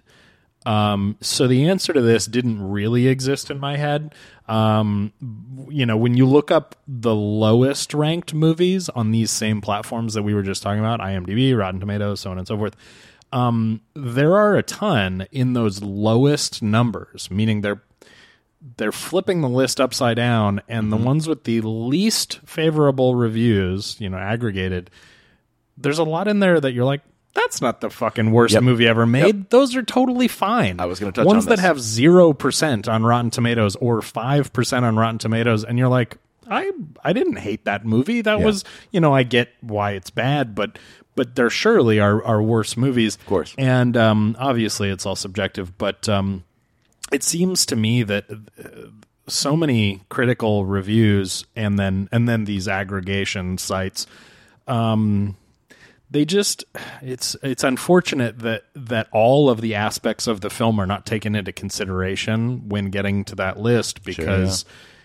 they might have like an absolute dog shit script but they might have some of the best production value you've ever Yeah, seen in exactly, a movie. And you're like well wait a second like what is a movie What is then? important to you? Yeah. Yeah, and um, and I think audiences, especially more, much more than critics, um, are quick to judge a movie on how they feel without any of that additional analysis Right, and that initial feelings. Kind of once someone says that's a terrible movie, they bake it into their subconscious. They tell their friends when they get home or at work on Monday, and then that is the truth forever It takes on a life of its own. and you're Yeah, just kind of like, well, wait a second, but why? And usually they can't answer that. Um. So what for so you did that, Kelly? Kelly, I guess is the question. Cats. Uh, no, so I don't think you're wrong, man. I think that's that might so be it. You when when it. I saw Cats, which happened to be right before the Oh my pandemic started, right? That was like uh, January 2020. Um, Yeah. I was I was in Vegas working, and a bunch of my friends that I work with very wonderfully like kind of helped me plan a, a night out where we went to dinner and we went to Cats, and we thought it would be fun. I mean, we smoked weed before Cats so that we Yes. at least you have were a better high. answer than me for this, by the way. Um, but um, God, it was so bad, and Yeah. and it's not to say that again the the technical achievement, what there is of that movie, it, you know, can't can't Uh, still give it bad. some merit. Still bad um, to me. But I will say that a couple others that kind of share this same top spot. I, I don't even know if I would rank them lower than this. Um, is in in our group, uh, um, Friday movie watching group, we re, uh, mo- a couple of us had seen nothing but trouble. Sure. I own it from when I was little for some reason, and uh, that's a pretty terrible movie too. Yeah, that could like God, you have good answers for truly terrible movie, and That um, could be it, man. And it, it's so off-putting and so gross feeling, and and the the the story is just bad, and the script is bad. It's like they were so on the wrong track from the beginning with the like concept, every and aspect then everything of it else is got so bad, and, And they uh, did it with like such confidence. Like the props in it are are good, but but virtually Sure, every other that's thing true. in it is just so terrible. Um, and I also wrote down Batman and Robin. Um. Yay! Listen, yeah, pretty and and, fucking bad, that, man. that one that one definitely is at least watchable. In Where do some you stand on the context, so- Avengers from 90, uh, 98? You know, I saw that on a lot of lists, and I can't bring myself to put that I still in here enjoy it. because I enjoy that movie. Me too. When that came out, I was really into it, and I only now, as an adult, do I realize that people think that's a bad movie. I get why, but I I didn't realize Right. it was ranked so low. Um, you have Ralph Fiennes, you have Uma Thurman, Yeah. you have Sean uh, Connery, Sean baby. Connery, you have a really great cast. Um, they spent a shitload of money. The Big sets are huge. Um, I just enjoyed all that. I thought it was a weird, quirky movie. Yeah, that, weird is the right um, answer. Just a weird, weird movie. I didn't see as bad, but uh, anyways. So I think the answer is cats, and then like nothing but trouble. So you know, it's so funny. My mom. So we saw Cats on Broadway when I was a kid, and um, Sure. and I like Cats. You know, the music's great and everything else. Yeah. And they they had the trailer that had come out. And I remember my mom being kind of excited, and I remember telling my mom, "Mom." Something is wrong. Like, and I'm talking from the trailer. And I've talked to you about this before. There was something about the look that wasn't just me. This became a thing online where people were like, it was off putting. Like people were uncomfortable. And I read a whole thing about how if you make human faces, this is why people don't buy some CGI and it that doesn't, you know, it doesn't it's work called for the uncanny valley effect. yeah. yeah, close to a human, but not quite there. We have something genetically where we're we think that's dangerous. and we're Unfortunately, Robert fooled. Zemeckis made a lot of movies with technology that wasn't quite there. So he started Yep. with Polar Express. There was he another wanted one of to be those. on the He did cusp of it. Beowulf. He did. There were there were like three Yeah, or four or and five didn't. movies he made. Yeah. Um, and they all suffered from this uncanny Christmas valley Carol was the other effect. Uh, thank you, Christmas Carol. Um, where yeah, Carrey. it it truly triggers a a an instinctive feeling in us, uh, subconscious and uh, an involuntary thing where we really don't like uh, that depiction of a human face. Now, the human faces on cats is kind of a little different than just trying to Sure, recreate a human form. Um, but it's all the same, and it and it really is uh, in in essence the same as what they did with Sonic. You know, that's a very famous thing Yeah, now. changed that that. Sonic movie, he was a little too human. His eyes were a little too human. They they were kind of small, beady eyes, closer to human. When you had the reference of the character. And the character looked a certain way. Make him look like the character in the game, and they didn't. They made him they made him taller, a little more humanoid, and um, his hair wasn't as as billowy. So it was, it was all toned down to be more humanistic. And uh, they fucked up royally. They spent a lot of mo- mo- money recreating Sonic, and now Sonic looks great. Right. What, the, what he looks like doesn't trigger anything in us, but it did before, and it did with cats too. It's Such a strange Yeah. thing. Yeah. Um, so yeah, I think your, yours is a great answer. Um, this is another one, you know, kind of like the best movie, right? Where if you're asking me to try to throw out an objective answer, you know, you could- you could always say Plan Nine from Outer Space. That's one gets thrown out a lot. You could say The Room, which I know. I wrote that down. And Uh, and this calls into question for me worse the than either of room those. might be objectively the worst movie ever made, but it's not subjectively my worst. and movie. it becomes it's the question of something so bad that it's good. Right. Can that still be you know maybe the middle ground is the worst if movie I ever? can sit and I can enjoy watching the room, and I can uh, because I can because we do Sure, we yeah. go to screenings of it. Then, by definition, it deflates the t- you know whatever terrible you know uh, you know uh, whatever whatever makes it bad Right. is not as bad if you're sitting there enjoying Agreed. and laughing Agreed. and cheering along with it. So that's why it's subjective. and I that's don't- why I yeah. think there's kind of a trilogy of considered the worst movies ever. I don't know if you Yeah. ever saw the documentary Best Worst Movie, but it's about Troll Two. Yeah, To me, Troll Two is so much worse than The Room or Plan Nine from Outer Space, just because it's not enjoyable. Like it's bad in that way. I don't know these. Um, but like you said, this is all subjective. Um, the movie Birdemic is a disaster. Um, th- we've talked about this a lot. I've talked about this with our buddy Tyler as well. The worst movie can never be a movie where you know, Fa- Fantastic Four was being called the worst movie ever. You know, the one with There's Miles no Teller. way, and I never even saw that, but there's it- just listen, no way. It's not Sorry. good, and it's not even in the running. It's somewhere in the middle. The Yeah, like in I said, the in the production is Yeah. too good. It's a professionally made movie. Right. The worst movie ever. The boom mic falls into the shot, and you know, and the worst movie ever, by the way, is a movie we haven't seen. But you know, you'll never see it because it's the worst movie ever. But the worst movie that Yeah, I fair. have ever seen, again, subjectively for me, is a movie called The Color of Pomegranates. Which is on a list of the thousand and one movies you must see before you die. Which No I'm trying to cross way. off and because it is an art house artistic uh, very abstract film That's it is problem. an experimental film that i do Art not is understand dangerous. and and listen this is an artist who sort of recreated their works of art on film but for like yeah. two and a half hours and that's it it just it's you know like still paintings that are created with movement and just going from one shot to the other it was excruciating and at the time i saw it having kind of i think if i saw it now it wouldn't do anything for me i wouldn't care about it i don't think i would hold it in the same disregard Right. um, but for me, it's never going to be topped just because it was the mo- the worst movie going experience I've ever had in this film class, worse than Texas Chainsaw. Yeah. Um, and I hate it. I hate it with everything I've got. It is the lowest rated movie I have on. I do in addition to Letterboxd a Flickchart where you actually do numbering. I see, One to, and it's like. Eight thousand something on my list, so it is the lowest rated. It will never be- Interesting, yeah. never climb. And look, years later, I saw a movie called Wavelength. It's one shot. It just slowly zooms in slowly over the course of like an hour and a half across one room to like a picture on the wall. Um, that could be just as bad as Color Pomegranates. You know what I mean? Like it's it's dumber, but Color Pomegranates is my answer. That's very Um, interesting. I haven't seen any of these. You've seen clearly a lot more So art house stuff than me, and uh, and that's that's a tough that's a tough area to get into because you're you're, you're judging it on a whole different set of uh, things. Sure, um, sure.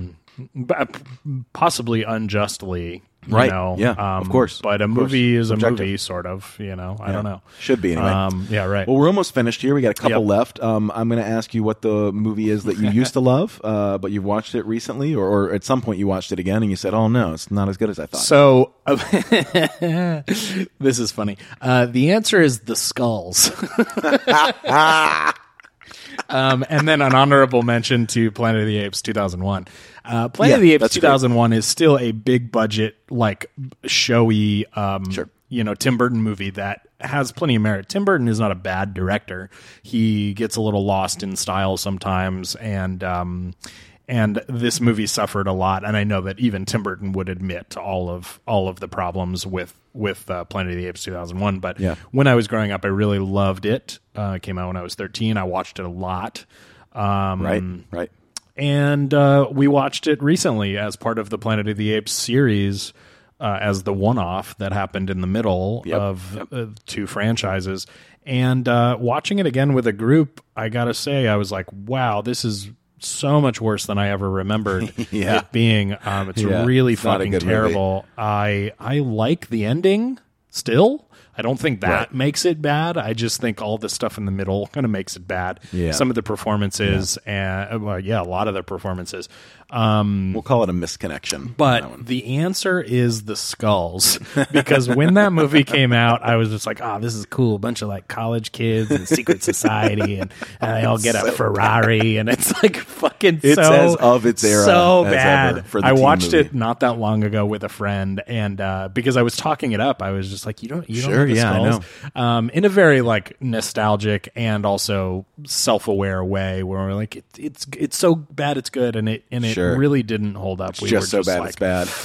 it's tough too when you bring somebody into that. It feels almost like you're showing them something you made. If you, if you Yeah, vouch yeah, for yeah, it, yeah, it's yeah. really tough. It's a Oh dangerous no, thing. it's gonna when get good. when you love it- movies. it, yeah. uh, it's real bad. Well, I Anyways. think that's a that's a great What's your answer. answer? Uh, my answer I, again, I you got to be careful with this one because there's a lot of things I revisited and I was like, oh no, this doesn't hold up, and I just maybe I wasn't in the right mood because then I'll watch them again three years later and I'm like, oh, it is good. Right. So you know, this is this is one that you know you really got to make sure doesn't hold up. And to me, the answer of that is Garden State. Um, it's not. It's listen. It's not that it's I almost put that on one of the other categories Sure. that that you know, like I almost put it in the one that meant the most to me in, in place of Yeah. Orange County In the context or Um, whatever? In the context, yeah, exactly. Look, it's not that But it's not a good yeah. movie, but at the time that movie came out, it, it- this is again. This is a good answer, To my though. I- experience, I'm with you. At the time that movie came out, I would argue I was 19, but I would argue that movie was profound. I mean, Yes, I, I yes, was yes. like, Agreed. talking about this movie like, well, this is a top twenty movie ever, and it's important, and that, and you know, It's important. That's the everything's phrase. yeah, everything's problematic. I just This is found important. the idea of not having a home. It's just a place you put your suitcase when you leave. All of it now is kind of I'm so pretentious. fucking and, numb. I yeah, can't even. and, feel, I'm. s- I just can't even. and look, I'm white, but all of it feels very middle class white to me, like in terms of problems, where I'm just kind of like, ah, I don't know if I can take this that seriously. So, yeah, the answer for me is Garden State. Um, you know, I, I don't hate the movie. The movie is not a bad movie. Lithium is a hell of a drug. Just, it's just shouting into the abyss doesn't do the same I thing for me think now. that at is a wonderful 40. answer, and I think that most people our age that felt that same significant wave of of uh, of that movie um, would agree. I haven't watched it super recently, but I have seen it in the last few years, and um, what a disappointment! Yeah, what a disappointment to look at Yeah. it and go, Oh, "Oh, boy. this is not a poster I should have on my wall." Yep, and a lot of it's just random stuff. It's not profound; it's random. So Um, I don't dislike Zach Braff either, but he, I don't either. He, um, I don't. It, how weird that a movie can feel so significant and not just to us at our age. People were comparing that movie to the At- fucking Graduate. at all uh, age, ages, and and and types of people. I mean, yeah, it, it wasn't just you know sixteen year olds that were Yeah. gushing over it, but uh, I read wow, a it- comparison in like I don't know if it was like Premiere Magazine or something like the Hollywood Reporter. I'm telling you, they compare they were comparing it to The Graduate. And look, The Graduate was another one I should have mentioned. You know, it could be considered objectively the best. That's another one where like the technique of filmmaking is so utilized in telling the story. And so anyway, yeah, yeah. Um. So okay. hey, you uh, know what? There's a lot of good movies. There are so many good movies and so many bad movies. Yeah. Um, Okay, we on. love them all. Um, what is the movie, Kelly, that you believe you could have made if the circumstances were right? I think this is one of the most fun ones. So, like, what do you think? Like, you know, you've you've got the right crew, or you've got the money, or whatever. Yeah. What do you think? Something that you could have churned out? This one is a wonderful question, and I this is probably the one I'm most disappointed that I don't have a better answer for. Okay. because I really I th- all of the beats of the question are there, but I just couldn't quite get an answer, and I think there I know that there's a better answer for me personally out there. Um, but basically, what I wrote down is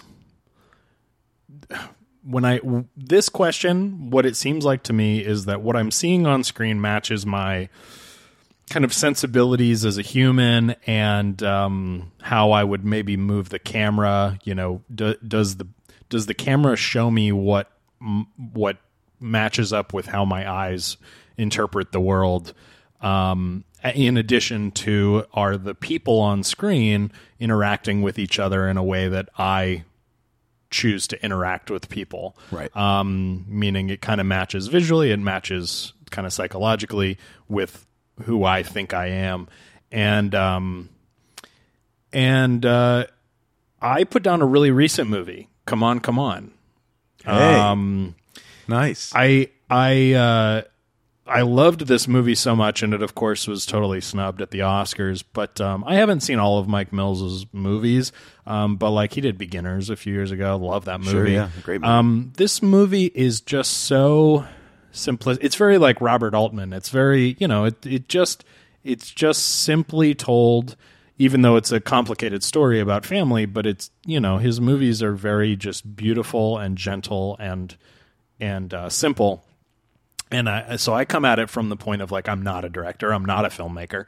I, I to answer this question with something like The Rock, you know, it's like I might love it and I might love Yeah. the Yeah. fun sensibility of it, but there is no reason to think that even with 20 years of Yeah. training and I agree. experience that I could ever achieve something technical like a big budget action movie um, because it's it's impossible to pull off. These directors that do it well um, are like gods among you know people. They're the lucky Um, ones, Yeah, sure. they they've really tapped into something that is a true talent. Um, but then and and and not to take away from a, a small, let's say, indie movie from Mike Mills, but I guess I just mean that um, slowing down and making a movie that is really thoughtful and um, and more more uh, you know thinking back to drama slice of life than anything else Right. um, is I think more my sensibility if I were to make a film myself and um, and I and and it doesn't you know hurt that uh, Come On Come On was um, kind of about the production of a podcast in a way. it's not Sure. directly about that. It's about family and, and whatnot. But it, uh, but I, you know, watching that movie, I'm like, oh man, this could be me. Like this, the, you know, being an uncle. I don't have any kids, but it's a movie about an uncle getting closer with, you know, his nephew and uh, kind of stepping into the parent role a bit. And also, you know, lugging around a, a field recorder and a good microphone and, and, and just listening to people's stories is, um, I don't know. It feels very personal. Yeah. And, uh, and I, I, I don't know. That's, that's, uh, that's my answer. I think that's a solid answer, man. I think Yeah. that's a solid answer. Um, I think I could have remade Citizen Kane. Sure. No, um, Yeah, Uh, you know, there's clearly my, my sentiment would never leave me here, but uh, uh, obviously there's a lot of experimental bullshit that I could make, like the one I mentioned, Wavelength, where I could just Sure. do a long Yeah, shot yeah. across a room, and that's why it annoys me so much that some of these things make that these lists. they actually get it. They get the recognition for yeah. being a movie. If if if none of us can can really I guess some people might connect on on a truly emotional level that I, I just maybe I can't get there. Yeah. And that's all fair. Like that could be. But if something is truly inaccessible beyond the person that put Yeah. it into the world, I think the artist should still put it in the world. I'm for that. But Yeah. having a reaction that is supposed to be for the masses, saying for the masses, this is one of the best movies you have to see, uh, seems silly to me. Um, you know, obviously, I would. My sentiment leads me to the story I've trying to be, kind of been kind of trying to create my entire life is a version of Star Wars or you know whatever you want to call Right. Harry Potter. Lord, I've tried that world building sort of hero's journey. Yeah. Um, clearly, I can't name that as one of the movies I could make because if circumstance was right, because even if I had the technical crew and the and the money, I've never been able to actually nail the story to my liking. Yeah, yeah. Um, I do. There's a part of me, and this is the most optimistic version of me, that thinks I could have made something like Silverado because I have written a Western script that is very much of that tone. Mm-hmm. Um, and again, I would need, you know, a crew. I could certainly visualize that for someone. I think and get someone there. Yeah. I remember Tarantino saying he didn't think he could ever be a director, just a writer, until um, it was Terrence Ma- or Terry Gilliam who told him, Quentin, uh, you hire people to do all those things. You need to be able to communicate what you want to that person who's really good at this. but you don't have to do the and things, Tarantino yeah. was like, "Oh, I can do that. I, I have a billion movies in my head, and I can give them an example they can look at for everything I want." So in that way, I think maybe I could do something like that. But the answer for the to this for me is Clerks. Um, it, it, I Yeah. it- I couldn't make it as good. Yeah. I'm just saying, in, under perfect circumstances, especially at my age now, and I think for the last like ten years, um, I think I could turn out something similar in terms of not just humor. My dialogue wouldn't be as good, but in terms of sentiment, I mean, Yeah. that movie Yeah. very much in this kind of. we poke. We both picked black and white movies. Well, that, that's the other, the other reason that I picked that. We're real artists. Yeah, we're all we tourists. are. No, the- Hell yeah. Well, Kelly, the funny thing is, the other reason I picked that, which to me would be much different for me than you in a lot of ways, is Kevin Smith famously talk shit about himself in terms of so I put the camera on a tripod and then I let them act right like I, Yeah. can, I can point it at the corner of the quickie mark you know and do that so I think funny. technically it's not so difficult also that it just would be intimidating to me Right. so that would be my answer for that one clerks That's a good answer. be- I, I get that. Yeah, yeah. I wouldn't have the same impact if I made it. Yeah. Um, so only two questions left. Yep. Uh, what is the film that you relate to the most? This can either be a character, the message of the movie, whatever it is. But is there a movie that feels personal to you in that way? There is, and I this is another one that I'm angry I don't have a better answer for. Um, but uh, a movie that I just love, love, love so much, and uh, I was a teenager when it came out, but has always struck me is Matchstick Men, um, which is not like a an emotional movie necessarily It's or a good anything. movie. It's a good movie. But um, I think it's one of Ridley Scott's best, and, and I think about it, and I'm like, wait, that's a Ridley Scott movie. It's I always it's, forget it's that it's a not Scott a Steven movie. Soderbergh movie. Sure. Oh my God, you just blew my mind. Isn't that You're right. weird? I think Soderbergh actually did that movie. I think he we might have don't know. ghost made this movie um, because I've been thinking about Soderbergh a lot lately. But um, but uh, uh, so my my answer there comes from the fact that Nicolas Cage's character in that movie I think is one of for me the most kind of grounded characters he's ever played. I just think he's so wonderful in that movie, just being a guy, and obviously he suffers from OCD and some some compulsive things, and you know all kinds of all kinds Sure. of uh, psychological stuff. Um, but that movie, uh, so so aspects of his character that are struggling with that stuff definitely are things that I have. Um, at least in some way.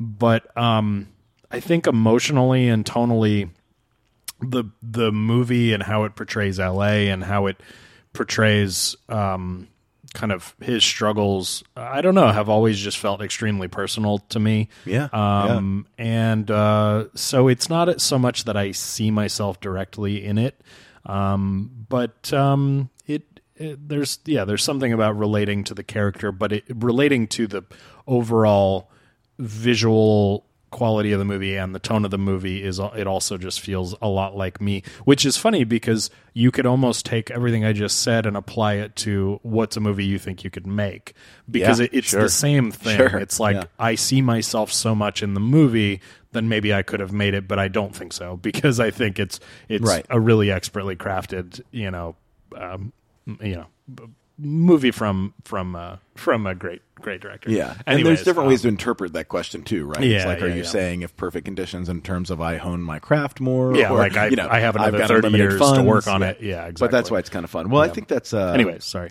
No, no, no. I, I think that's good. Um, for me, this one's changed a lot throughout my life um, in Right. terms of relating to. I mean, early on in my kind of my teenage years, I probably would have said Dead Poet Society. That, that Uh-huh. movie just knocked me on my That's ass. It was so Yeah, inspiring. I still believe it. I think it's such a romantic movie. And Sure. Um, and again, as as a kid, as I mean, I, I again. I know this makes me like a cliche, but I could I could say Star. I mean, Star Wars is the movie that sent me out to try to do what I wanted to do in Sure. life. I mean, you know, it's it's something I've harkened on a lot, but um you talked about earlier where you were like, "Oh, movie, you know, maybe I want to make movies, you know, that kind of idea." Yeah.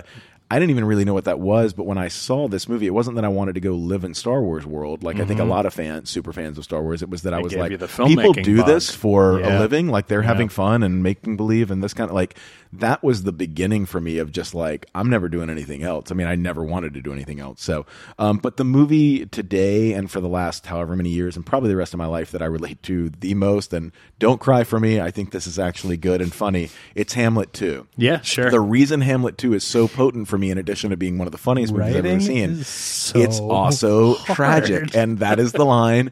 And it's not just that, man, because I, I look, I'm again, I don't need any sympathy. I feel fine about where I am in life. I've got I've I'm happy in my life. But when I tell you that anybody I think who's creative and has tried to be creative and has failed feels like this fucking teacher Yeah. at times, I'm such a dick, you know, and all this stuff. But but but uh, but never losing, even though it's even though it's a joke, never losing that spark of like I really think I still have not lost. It has not been driven out of me.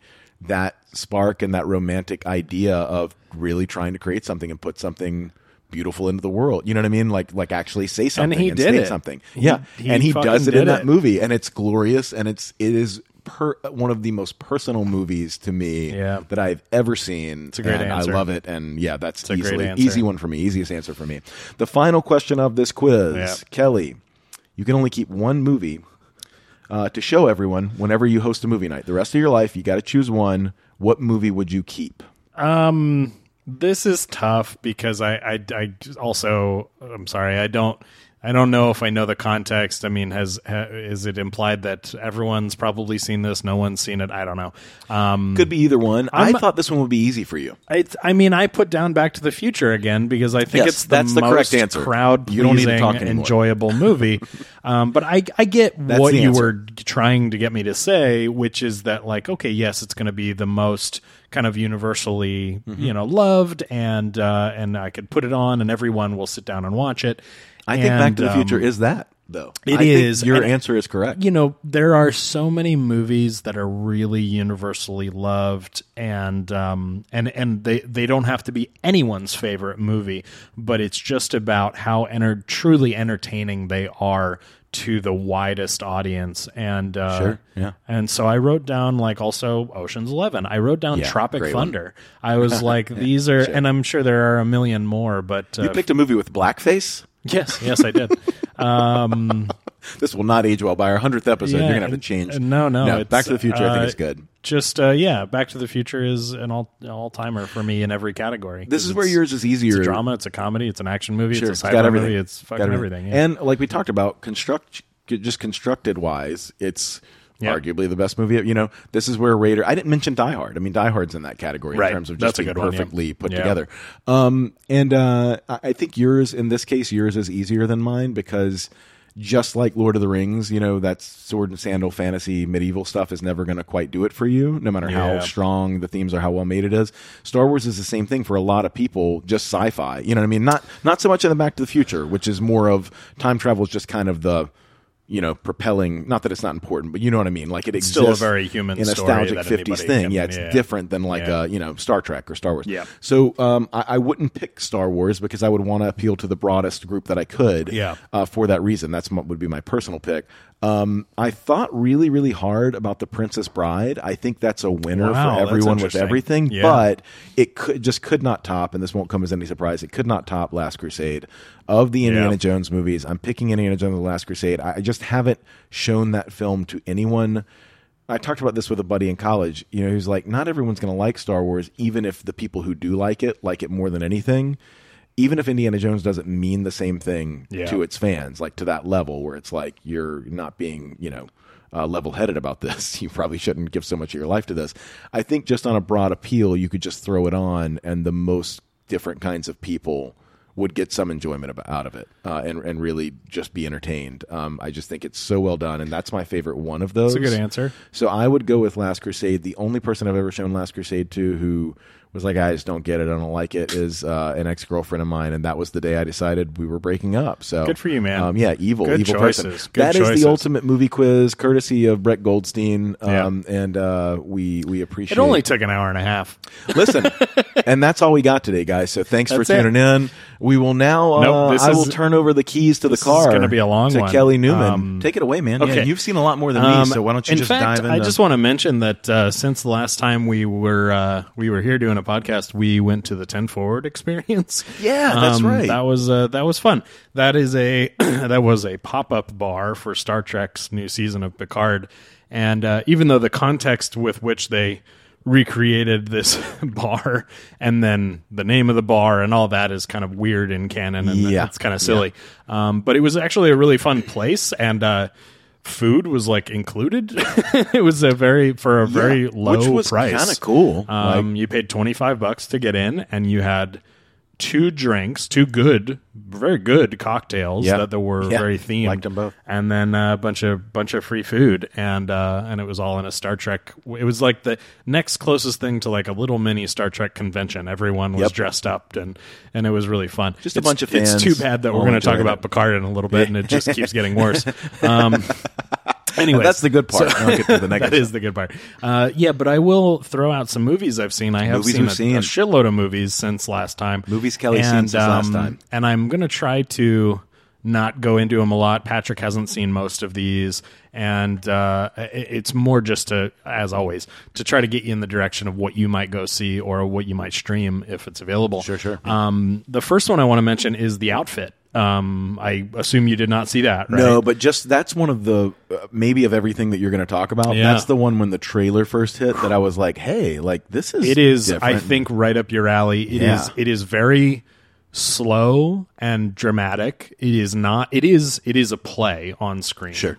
I, I don't know what the source material is, but it's beautiful and expertly uh, uh, written and performed, and it, it no one saw it obviously. Yeah. Uh, but it is it is uh it is like for me a contender for awards, and it very well might not be up for anything next year because of how early it came in Yeah, the season. yeah. So I don't really know the rhyme or reason for when it was released, um, but I loved it so so much. Well, from the trailer, it looked like something that came out 50 years ago, and I Um, Yeah. mean that in a good way. Like just the kind of stuff. How do they you don't make, a movie anymore. that feels so old it and looked Hitchcockian almost? it's like in the it's trailer. truly uh, is truly impressive.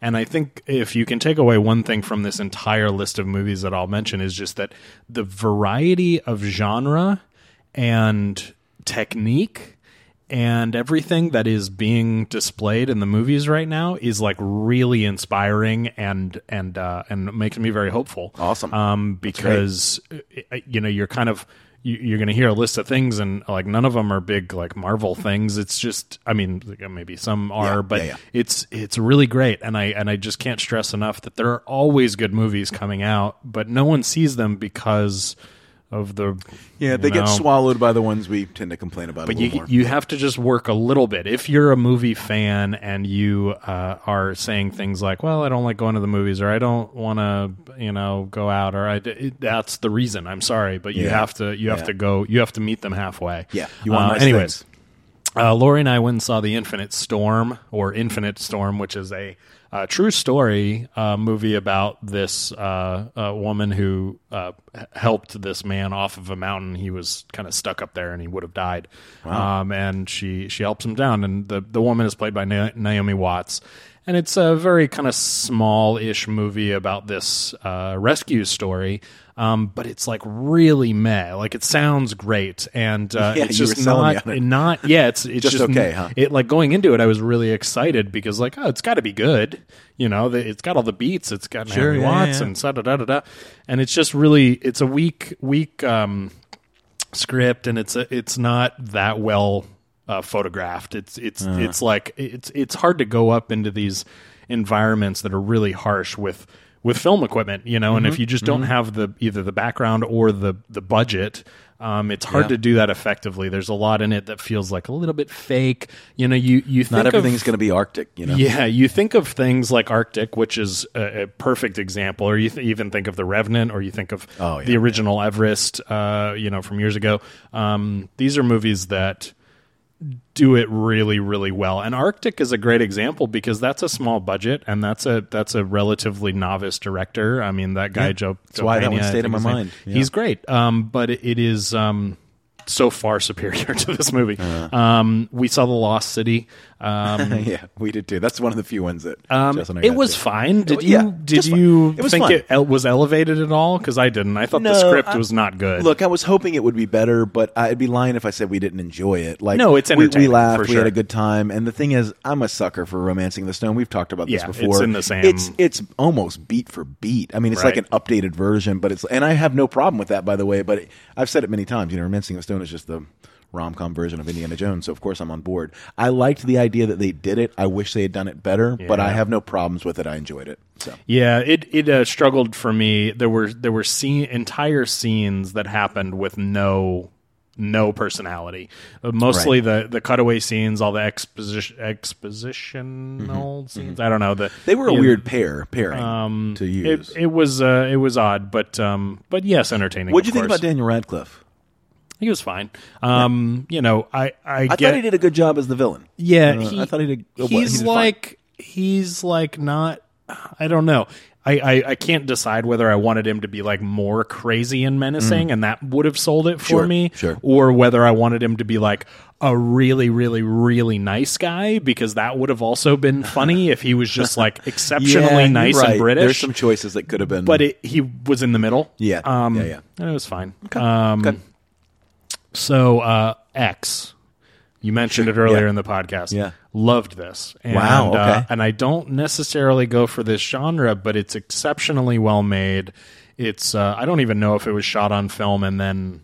Or, or if it was shot on digital and then Because it captures then- that aesthetic, but or- it, but it looks like it was shot on film, and I have to assume they did shoot it on film. But it's a movie about shooting a film on film, Right, And right, so it's right. very interesting in that way, and it's uh, exceptionally well made and told. so maybe um, check out Texas Chainsaw. fucking loved this movie, and uh, I just I can't imagine it. Do, I I can't imagine that Texas Chainsaw is not more menacing than this. This movie is not menacing. Oh, it's cool. not. That makes me wanna see it it's even more. not, Um, it doesn't invade my senses with uh, terror. Uh-huh. Sure. It is actually you're you you're on good footing for most of this movie. You know geographically like where the people are, Uh-huh. and you're not thinking that someone's going to pop around a corner every moment of this movie. Got it, got it. So it it Not feels very like yes, it feels you feel very solid in this movie, and um um and then you know when shit starts happening, you are um you're kind of along for the ride as opposed to being the the the butt of the ride or the I don't know Uh-huh. Sure. what you call it, but uh, highly recommend X. Well, that's that's good to Um, hear, man. Because like I always need a little bit of a nudge with the horror genre. I mean, look, I Like No, you'll- talked about. you'll I've like seen it. everything. You will like like I've seen every horror movie, even though I don't like them at this point. But um, but yeah, it's it's still my least genre to try to jump into. So that's really cool. Yeah. I'll look forward to that. Um, Everything Everywhere All at Once is, uh, of course, the big one that's out right now that everyone is talking about. And it is an exceptional movie. It is so creative and interesting. And uh, I don't, I mean, I have seen the Daniels, the director's movie Swiss Army Man, which was c- crazy. Nuts. I enjoyed it, but This movie is also crazy. It's just a little bit more, uh, what do you call it, uh, accessible uh, Sure. for a big audience. And um, the performances are outstanding. There's nothing bad you can say about this movie, um, but I will say that it suffers, and, and this is not the, the director's fault or the movie's fault. There are movies that stay with me, and then there are movies that don't. Of course. And a movie that stays with me and a movie that doesn't, I might give an equal amount of credit to. Like, I might give both four stars Uh-huh. or four and a half stars on Ro- on uh, Letterboxd sure. Yeah. but one really I connect with um and I and I and I can advocate for and I can go everyone needs to see this movie and then another one I go yes I see why this is objectively fantastic Mm-hmm. Sure. and why everyone loves it I don't ever need to see it again it, it- I hear you. it I and hear you. that's that's more what this is for me um it is uh, so great. Anybody, the people that are saying like this is the best movie I've seen in Yeah. ten I've had years, two different people who have told me it's the best movie they've ever seen. yeah, and So then, the then is that's the other thing is like this is the best movie ever made, and I just I can't get on board with that as an objective take. I can I can get on board, of course, with anybody saying it's their favorite movie of all time or something Mm-hmm, like that. But when someone is like, name a better movie, you know, it, w- you know that Yeah. kind of attitude is is uh, is weird because you know, this movie goes in such directions that lend itself to um, kind of questioning. Well, I wonder why they stopped there, or why, why, you know, why is that the that the thing that they are are are displaying, um, or that they're kind of going more in depth into versus something else because Sure. it is by definition a movie about everything everywhere all at once and there is every every topic that has ever been and could ever be is on display in this movie in a way and that's kind of the joke right is that you can't critique something that is about everything um because it is it's an infinite film Yeah, yeah. but somehow it's still only 2 hours long like it's it's it's Yeah. a contradiction in and of itself Sure. um so therefore uh, i i want you to see it i want to talk about Right. it i want you to go into it with that mindset that um you know it yeah So compared to some compared to Cloud Atlas, better. I, I never saw Cloud Atlas. I'm, I'm, I'm messing with you. Um, well, I am excited to see it, and um, you know, I think it's a cool, you know, cool idea if nothing else. But I, Yeah. certainly I don't expect to leave thinking this is the greatest movie I've ever seen. But we'll see. Um, I'm always happy when people say that. If multiple people say that. I don't really care if I disagree. Do you know what I mean? It's more like I'm like, oh, that's awesome. That's joy. I love movies. That's joyful. That's exciting to me. So cool. it's quite an achievement and the the the daniels uh twitter is really fantastic because they engage with fans in a wonderful way and um you know the the did i did i show you i must have deleted it what did i do with it i had a let me oh god this is terrible um there was a screenshot I did of their Twitter like the first day it was in limited release, um, and uh, they they had tweeted about its uh, Rotten Tomatoes um, kind of response in that first day. They basically said because I I see I don't think I have the screenshot. Um, they basically said something to the effect of uh, Rotten Tomatoes is a is a terrible way of of uh, rating movies, and we totally just wait. We're we're fresh. we love this.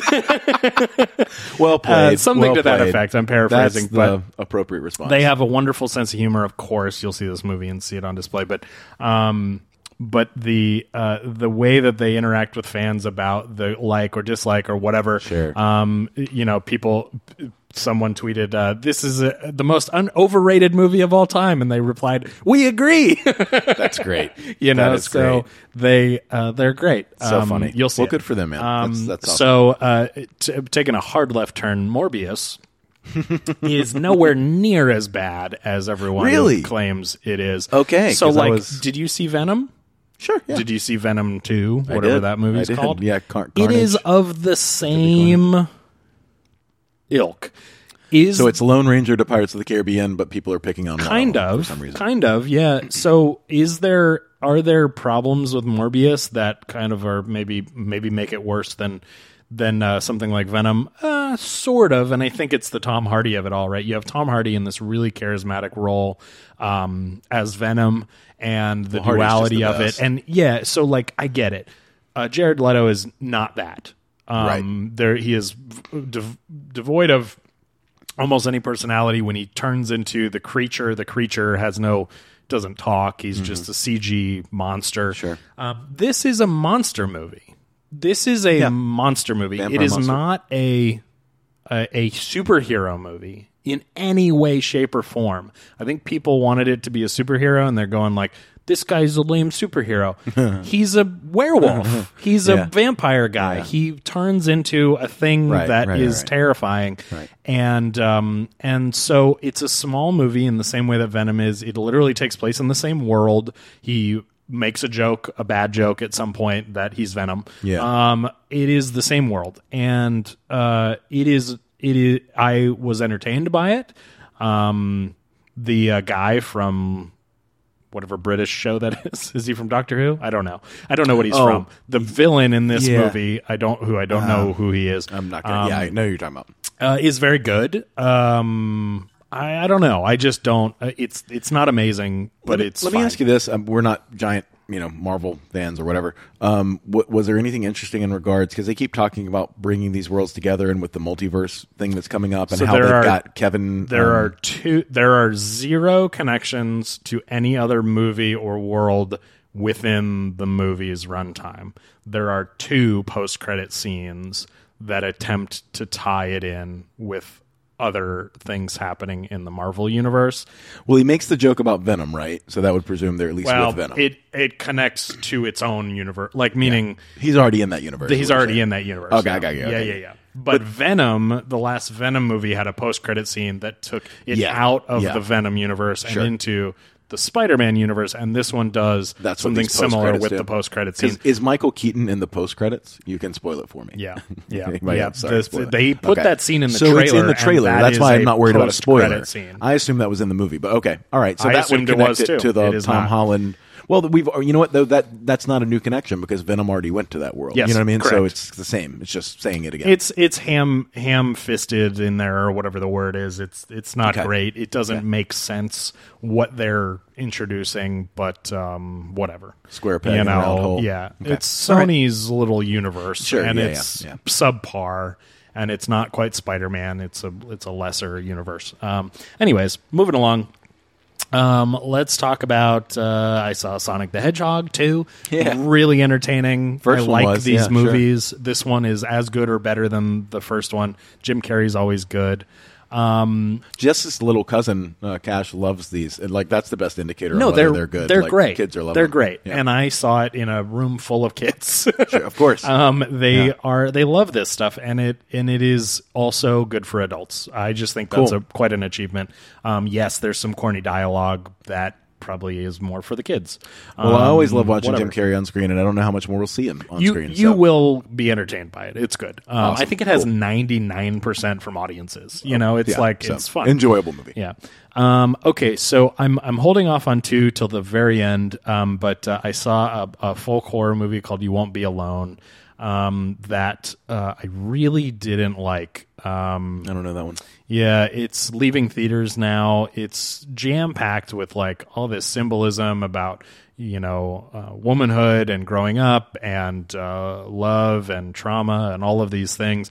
But it's so heavy with all of that symbolism that it's just like you're just kind of ugh rolling your eyes the whole time. Yeah. Um, it's it's kind of more like a Terrence Malick thing or something. It's it's a little more ethereal. It's a little more Okay. like big picturey, and I that's all fine and respectable, and it's it's well crafted. But man, I I can't really recommend it. I don't think anybody I know would really have that good of a time watching it. Yeah. Um, I saw Fantastic Beasts: Secret of Dumbledore uh, just because, and um, it's it blows my mind. They make such amazing technical movies. Like these are such big movies with big budgets, beautiful production design and sets. Of course, it's in this world that is really interesting and beautiful of the Harry Potter wizarding world. And You're yet, saying that kind of work deserves a better story. it's so boring. A better reason to it's tell it. so boring. Yeah. The, the All of these stories movies have they felt the tell are just so boring. And it's not to say that there aren't elements that are great. So I, I gave it a lot of extra points because of all of the supporting elements of it. But um, I don't know who their audience is because if it's if it's uh, if it's kids, th- they obviously are giving them like a hard drama. Like right. this is a dr- hard drama Sure. Yeah. and then you have like a flying animal and it's supposed to like I, I saw it I saw it with like a lot of teenagers there were a lot of teenagers in the showing they were all in like cloaks and stuff you Yeah, know it's yeah. the Harry Potter fans and Yeah, they want it to be good. they laughed like at the cute shit like oh there's an animal that flies and they were like ah and then you have two hours and 20 minutes of like hard drama Yeah. I don't know who they're making Like these movies for. stuff, yeah. yeah, like really, what? it's about an election. The movie is about an election and about a terrible, um, uh, what do you call it, uh, a candidate. Sure. and how we can't let that guy. So you're saying be this the movie, president? this movie has the same problem as the Star Wars prequels. We'll come back to that. We'll come back to that. I'll, I'll yeah, come back to that. at it point. It actually does. There's It's amazing. We're making the same era. Um, error. moving along. Well, Jess is the yeah. biggest Harry Potter fan I know, and she Okay, doesn't even want to see it. So That's fair. I'll That's see it on my own if anything. okay. Um, It's not not worth watching just because the canon of all of these movies is kind of still I a story Yeah, I get it. that might be interesting. It's like a filler episode Jude if this was Law is show. great. Um, Mads Mikkelsen is the recast of Jude Law in this. He's And good in everything. Mads is great in everything. He is not great in this Ooh, to the point where I think it suffers from not having Johnny Depp still because Johnny Depp Hmm. is at least like a really interesting force. Sure. and uh, Looks crazy. He looks crazy. Yeah, and Mads doesn't quite get there. Um, I, I well, he's more reserved, I think, in his yeah, stuff. Right? he's like very quiet. He's Sure. very yeah. Um, moving along, I saw Riley Stearns' new movie Dual. Riley Stearns did um, uh, da, da, uh, uh, uh, the art of uh, self defense, Right. Um, Which I really and, Uh, loved. yeah, I lo- loved One that one. This one is definitely to me a step down. It's not to say that he doesn't have his same style and kind of panache and everything in Mm-hmm. it. Um, the the writing is very dry and kind of interesting because of how dry it is. Um, but I think that the story doesn't have a whole lot to say, even though the conceit is really good Yeah. but it it just kind of it kind of falls flat for me. Um, it's not not worth watching, but it, it's just it's a black comedy, you know. So the, these types of movies sometimes are just kind of, you know, they they're kind of like they're drilling themselves into the ground on purpose, Right. um, and then uh, a couple couple more. Uh, I saw Father Stu, um, the new Mark Wahlberg movie. oh yeah. Uh, with uh, with Mel Gibson as his dad and Jacki Weaver as his mom, and How's um, that? Uh, it was good. Uh, I actually enjoyed it quite a lot. Being an atheist, I I really enjoyed it. It's a true story about a guy who um, goes through many different phases in life. He's a boxer, and then he wants to be an actor, and he's working at a grocery store part time, and then he falls in love with a a girl that he just sees at the grocery store and it turns out she's a devout catholic and she's uh she's latino and he he's like i will do anything for you so he gets baptized and Wow. and he falls in love with god really and uh, it's a true story Wow. and it's it's genuinely an interesting story kind of a beautiful idea. um, and Mark Wahlberg is doing some of the best work in his life. I would say it's top, probably top three Mark Wahlberg movies I've ever seen in terms of what he brought to it. so Boogie um, Nights, something else. Yeah, I'm not sure what else is in there, but but very high. And uh, honestly, the movie suffers only at the end from like the, he gains a lot of weight at the end of the movie because he's got an illness, and they do fat makeup and Oh, body okay, stuff. okay, yeah. and it's not good um, because it's clearly just so small of a movie. They you know probably Yeah. didn't have the Yeah, yeah. budget for top tier stuff. I don't know, but it's so noticeable that it really kind of took me out of a lot of that, which was unfortunate. Um, that's a that's an unfair thing to to p- put the whole movie on, but um, but I do recommend it. It's a great story, um, and uh, and now that brings me to a couple of movies that are wonderful. Um, and I can't wait until you see them because I assume you haven't seen either of these. I don't know. One is The Unbearable Weight of Massive Talent. Yeah, I can't wait, but I haven't seen it yet. Yeah. Um, it is not out yet, but we went to a pre-screening on Wednesday. It doesn't come out till You fuckers. next That's awesome. Friday, I think. It's not even out today. It's out next Friday. So we saw a pre-screening of it. Um, tell me, very, tell me very little. Tell me very little. I'm going to tell you very little other than it met my expectations. It exceeded That's in certain great to ways. Um, yeah, it definitely exceeded in certain ways. I guess in certain ways it was a you know a tad less, but Sure. but o- overall it exceeded. And Nicolas Cage, just such respect for him being on board with this and all the ways that he is. And I just I just think it's a fucking miracle that a movie like this gets made because it is something that you and I would write as like a fever dream Yes. of a like Yes. okay, no one's ever going to make this, but wouldn't it be fun if we made this for us? It is a fan fiction of a movie ah. that I can't believe and it's Lionsgate. Of course it's Lionsgate. Like they made Quit teasing me, man. they made something that has no business existing. Mm-hmm.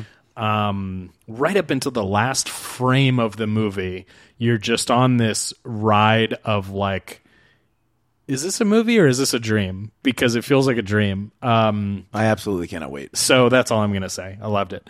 Um, Well, that's exciting, and you know that's one that I've been obviously a lot of people have been jazzed about since the concept. Yep. But it's also one of those ones that very easily we could have all been excited about the concept, and it could have not been good. Hundred You know what I mean? percent. So that's really. I was really All bracing myself. That's really, I was really, cool. really bracing myself. I'm excited. I can't wait now. Okay. um, And I think you'll love it. Ambu Los Angeles. is Ambu, one, Ambu Los right? Angeles is the other one. Ambu Los Angeles. Ever since Um, you said that, that's all I can hear. Ambu now. Los Angeles.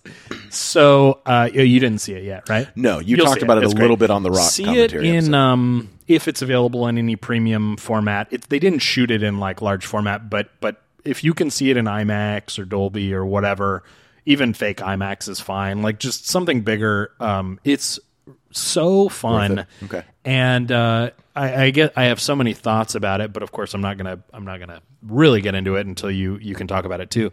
Um, but uh, the the script is pretty good. The you know that's what Michael Bay suffers from. He makes these movies that have terrible scripts, and Sure, he's a he's a good director, but he's good in a very technical way. Sure. Again, he's a technical master. Um, and so uh, to to have a couple of great actors, um, the the two leads in this movie, um, even the girl I don't know really anybody's name other than Jake Gyllenhaal, but the girl who plays the the medic in the ambulance that you see in the trailer uh, is also Driver. She's been in a bunch of great. And like I I, remember her from Bra- Baby Driver, and I remember thinking like, okay, well she's kind of like nothing that special. Mm-hmm. I don't remember her really bringing much. She's great in this movie. It it really is full of really good supporting characters. We talked about that on the Rock epi- episode of our Yeah, commentary. sure. Is just that if you fill it with all of these char- these character actors and actors that are capable of doing their own thing, maybe despite what Michael Bay is over there doing with the camera, Yeah. and they just know how to uh, to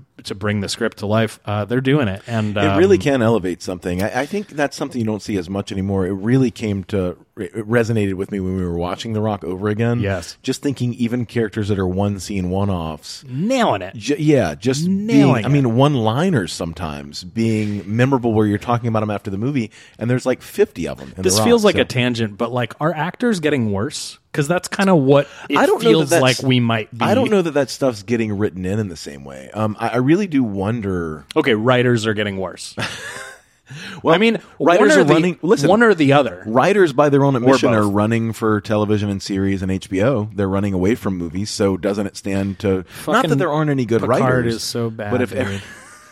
we'll get there. We'll get there. Let's not jump the gun. Okay, so definitely check out Ambulance. Definitely check out uh, Nicholas. the last Cage. thing I'll say about ambulance is that it's just so practical. Everything's so practical. Like 99.9% of the shots in the movie are just like really awesome stuff Gotcha. that he does for real and it's so satisfying and it's so badass and cool.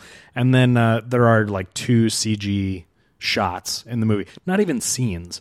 Just a shot or two and they're kind of back to back where they you know needed a an aerial shot or something that they didn't have and they did the CGI shot and then Michael Bay was in the press saying like oh there's a couple of shots I'm really unhappy with. They are like two and a half seconds of screen time. And um so Michael it's okay. It's really okay. Like I agree Yeah. they looked not perfect but 99.9% of Worry about Pearl Harbor, it. man. Don't yeah, worry, right, don't worry right, about this. exactly. Don't worry about this. Um, and uh, I did see we, uh, you know, I did see some streaming movies. I'm not really going to go into them, but things like The Adam Project was enjoyable. Me too. Yeah, I thought so too. Um, Fine. Turning Red, I thought was good. That's that Pixar movie uh, that uh, they kind of pulled from theaters in a weird way. Um, and Yeah. it was Disney Plus we ready for it. but it was entertaining. Uh, Deep Water, I really liked. Did you watch that yet? The the Ben Affleck Ana de Armas movie? no, and I did see that it finally came out. but Yeah, no. when uh, when you see that, we'll talk about it um, because it uh, it's kind of a special little movie, and I liked Okay. it more than I thought I would. All right. Yeah, I Um, wasn't expecting anything. so. and um, uh, yeah, that's it. That's it for movies. Well, there's only one big um, movie watching experience that I had uh, this past run, and I'm going to make a liar out of myself because I just said we never rewatch anything because we're seeing so many things that Yeah. are new. But for me, that was a little different this go round. Didn't get to the theater very much. I've been Yeah. battling a, uh, trying to pass a kidney stone, so been drinking a lot. Thoughts and Um, prayers, folks. Send them this yeah, way. please, God. Um, I need a uh, Harry Potter style wizarding wand solution. Yeah, right. Um, but uh, there was a day where Jess was out of town, a bachelorette weekend uh, in Los Angeles. Our, our dog Madison is um, not not super well right now, so we uh, kind of trying to stay at home with her. You know, I was just at home, and I was like, "Well, I'm going to be here the whole weekend. I'm not really going anywhere. You know, I can just order food, and Yeah. I don't feel like getting up and going around and have to run back and forth to the bathroom a bunch." And ever since they announced the the sequel trilogy of Star Wars, my all time favorite series, um, I've thought in my mind, you know, one day my Everest will be to watch all nine Skywalker saga Star Wars films in order chronologically of the narrative, not the releases. and you did it. And I got up at He 5 a.m. It's about did it. 20 Wow. It's about a 21 and a half hour, I think, experience. Um, Jesus Now I've done multiple Lord of the Rings marathons in theater in theaters. You could never do the or at least I couldn't do this. Some fanatic could in a theater just because it's it's you know, it's the whole day Yeah. Um, but I did want to do it, and I found that the way to do it, having technology helped. I, I needed to take the dog out and throw the ball with her for 30 minutes at a time. I would bring my laptop down to the porch and continue to watch, or on my phone, you know, with Disney Plus. Um, I, uh, I I found that I don't. It's not really live streaming, but I, I I threw up my first ever and only today, probably my only ever Instagram story. Um, and I had a lot of people following along. Uh, those things go away. I kind of wish they were. yeah. And what I also learned is you can only put so many of those up before the oldest ones start deleting. Yes. Um, because by the time I got to uh, Empire, my earliest ones were gone. You couldn't go back to the I see. beginning.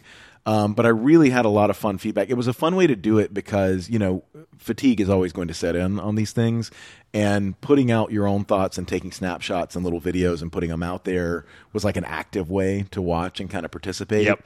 Um, made a lot of fun jokes uh, with them. Because essentially, it's a proxy for like watching it with people. Exactly. You, exactly. You were getting want to watch it with people. Our, our And, good yeah. friend Cheyenne uh, was was on board. I think Nice. she watched every single story. Uh, very supportive. and I watched none of them. She- you know what I was doing that way? I was drinking margaritas on the beach. I wish I, was had taking a told nap. you. I wish I had told you because I do think you would have enjoyed it. But but at the same time, I just wanted if people discover sorry it, they that I discover it. didn't open then it'll go Instagram away. that one day. Sure, sure. But I, I got you know there's a, there's this guy Eric that um he's uh, married to one of Jess's uh, family members and you know he's a nice guy. We haven't ever chatted that much, but at a certain point, like maybe a hundred little Instagram stories in, he just wrote, "I am on this journey with you." you know what I mean? And then around It's good to have you know around doing it with midnight that night, he said, "I can no longer be on this journey with you." Sure. So it was a fun. It went full circle with a lot of things. Um, it was, you know, it's not the way I would certainly recommend anyone to do it. It's it's something I needed to do, but it's not the way I would recommend uh, anybody watching these. Simply because obviously the fatigue sets in to a degree that you're no longer really capable of forming opinions about the movies. You're just experiencing them.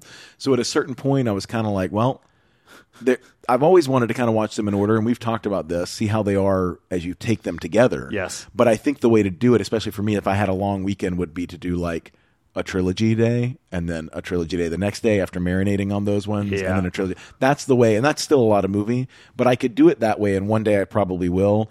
With this one, by the end of it, it was just completing it, and I found myself empty and having no thoughts. I, I was very proud of doing it, but I will say that when I got to, um, oh, this was a funny comment from that came from Cheyenne. I got to, I posted my first picture from the seventh one, and it was, I think my quote was like, "Can't stop, won't stop," and it was just BB-8. Yeah, and um, and uh, you know, that's when, like, I think a lot of people thought I was doing the six, right? Like, Oh. or the three at first, and then the, like the first comments I got were, "Why are you doing Oh. the prequels?" And then they were like, "Oh, you're doing," you know, and then Cheyenne said, "Oh, you're doing all of them."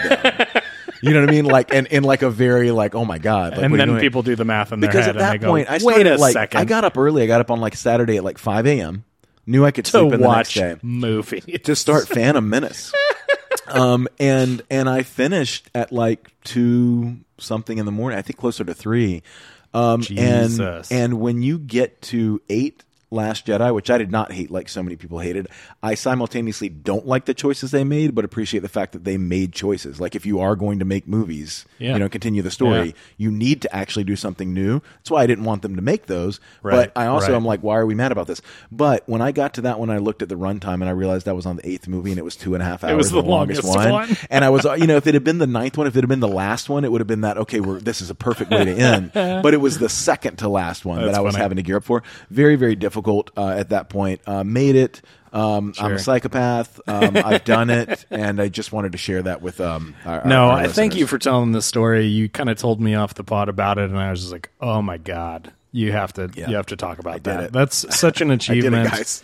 I mean, that amount of hours is just crazy. That's my Everest. and I'm so so happy for you. Yeah, my favorite Um, comment from anyone was my brother. He literally just wrote, "I could never do this. Yeah, I get bored." I was Have just you like, ever okay. seen a movie?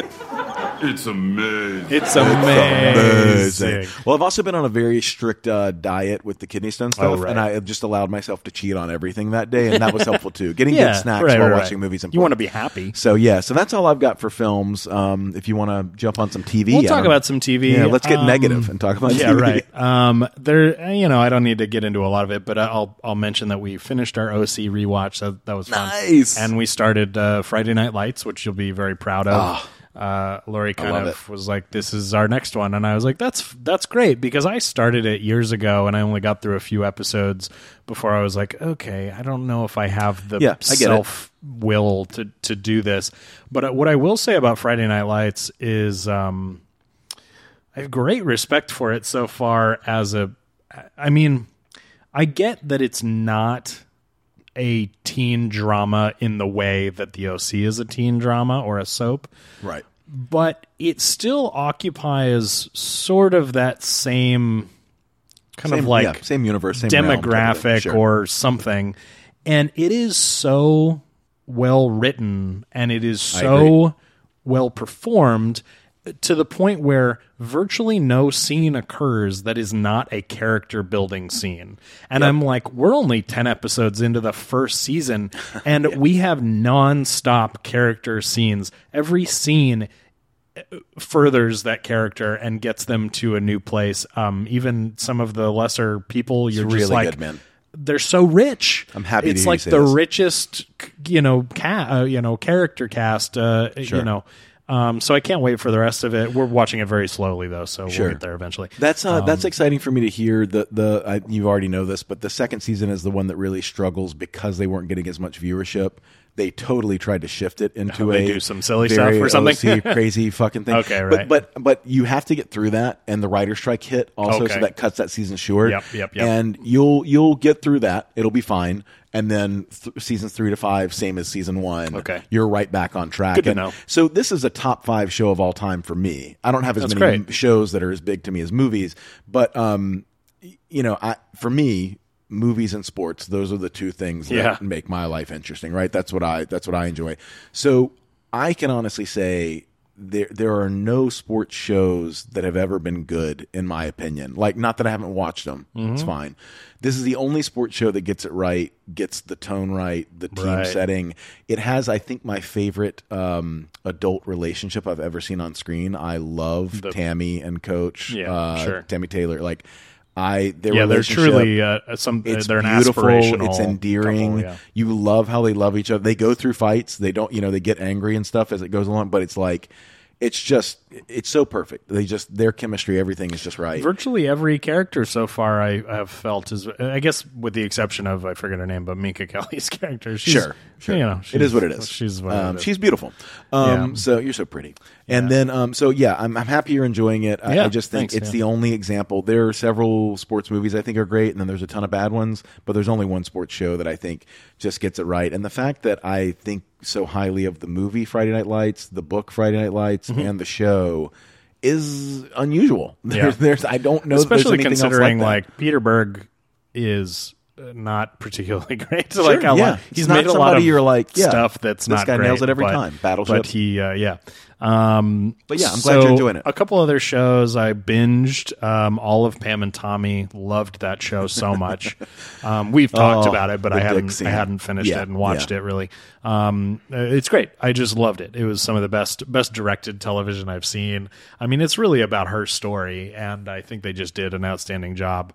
Um, uh, Life and Beth, the Amy Schumer show, Yeah. I binged all of and really liked it a lot. Also, better, uh, you know, good Amy Schumer content. Um, better, better than uh, some other stuff she's done. Um, the new season of Atlanta is airing now, and that's just great. That's like two and a half years we've One been waiting for favorites. season. Yeah. Season, and um, it, none of it so far takes place in Atlanta. Really, it's all they're in Europe. You know, so which is hey, that's um, that's what the show is. Like that- they're that you know the, the the main cast is kind of they've grown a bit they're doing new stuff they're kind of on the road with Paper Boi.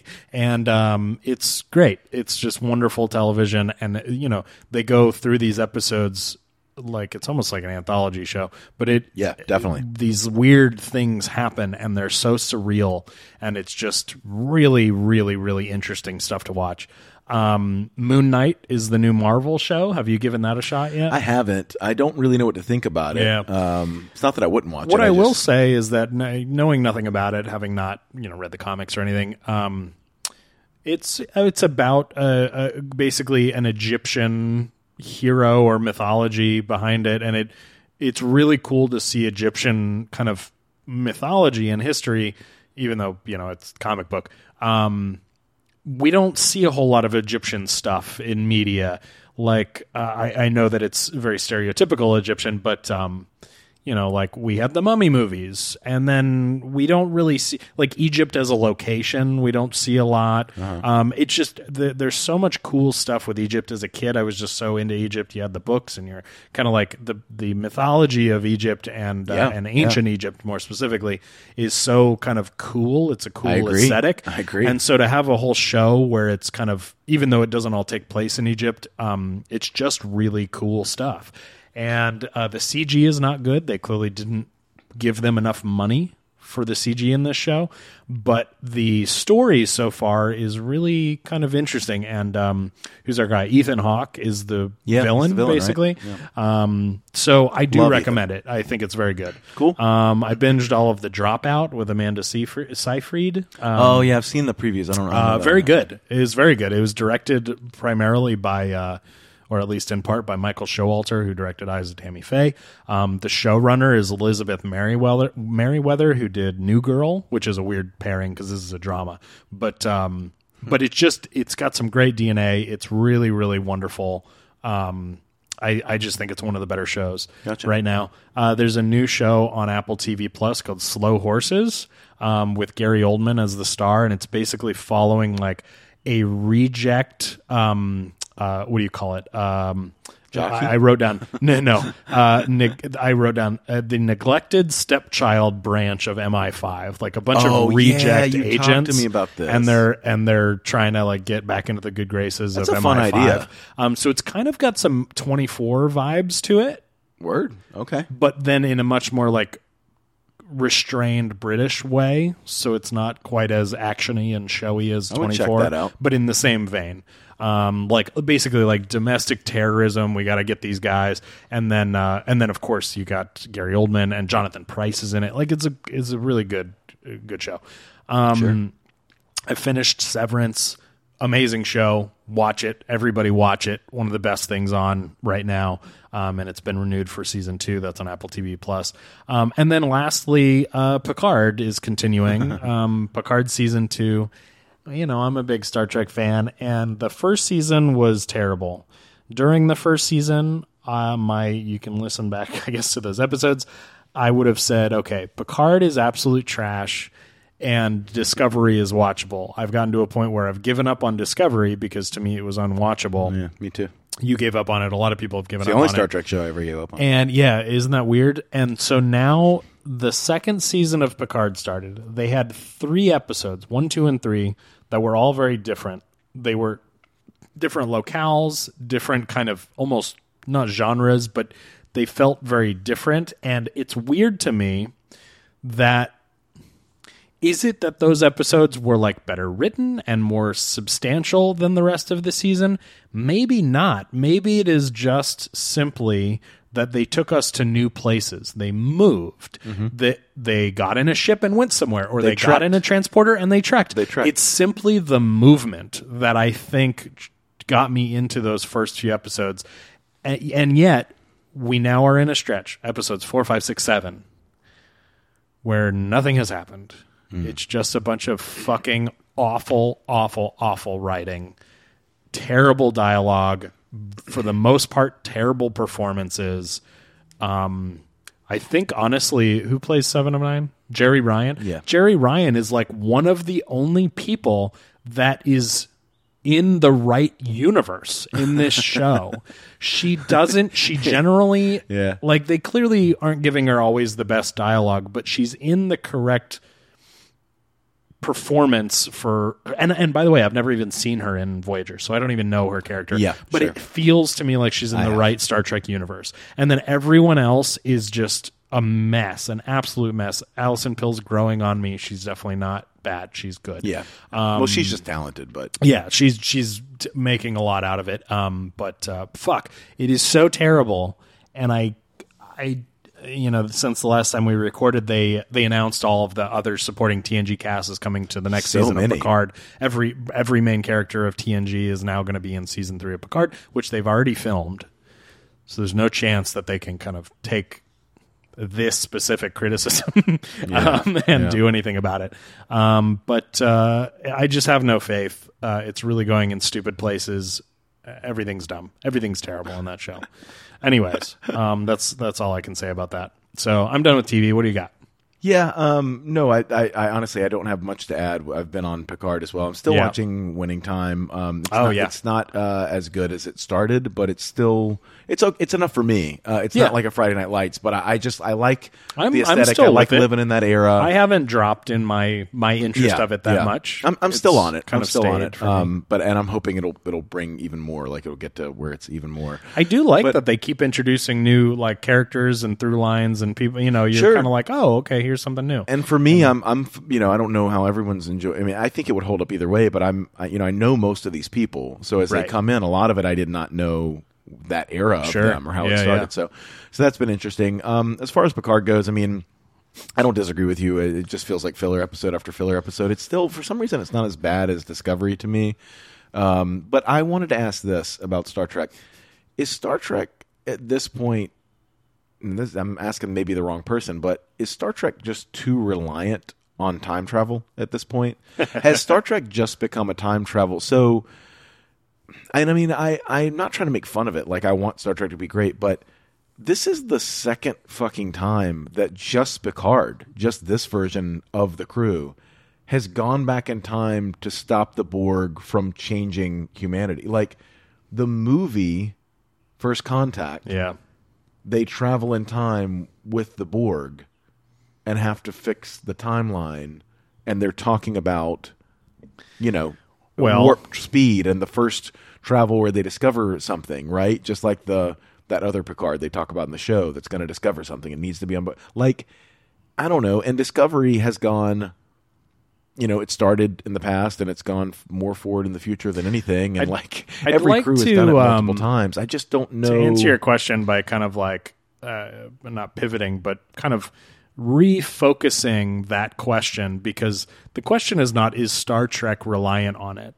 The question is why do they continue to employ writers that can't find a way to write within Star Trek? They are Star Trek in and of itself hit on time travel every so often. Every few movies, like you have Star They have a obviously one-off episode. number four. You know, you Yeah. go back to 1980s, Save the Whales, um, First Contact, Number eight. You yeah, Every four so movies. every four movies. So every four movies, and then occasionally Oh, and in then the J.J. series. Abrams, the so in in in um yeah, maybe it is the Alex Kurtzman of it all, but um but in the entirety of a, se- a series like TNG, yeah, they probably did 10 time travel episodes yeah. out of, you know, 200 episodes or whatever it is. And the original probably had like four or five. Yeah, exactly. And then same thing with Voyager. Voyager and uh, DS9 do it a little differently because there are various other, you know, elements of time travel that come in. But I think that the point is that no, Star Trek is not reliant on it. It never has been. It has been a, a, a tool to tell a cool story, and um, and generally the time travel episodes were always really favorable, like Yeah. really yeah, cool. They were good. Um, the writers of this show and Discovery, which seem to all be a very close group of people, um, clearly don't know how to do this without it. They didn't know how to write this season without bringing us back to modern day LA for presumably production convenience. And, you know, I just, there are a lot of people on Twitter talking with people that work on these shows, having conversations back and forth. And it's like no one from the show, Picard, showrunners or producers or execs or writers, seems to have the balls to actually explain themselves. Because that's what we deserve is them to explain why things are happening. Because mm-hmm. the show is not explaining it the show is just stumbling forward with virtually no answers to questions and no rhyme or reason to why they made choices.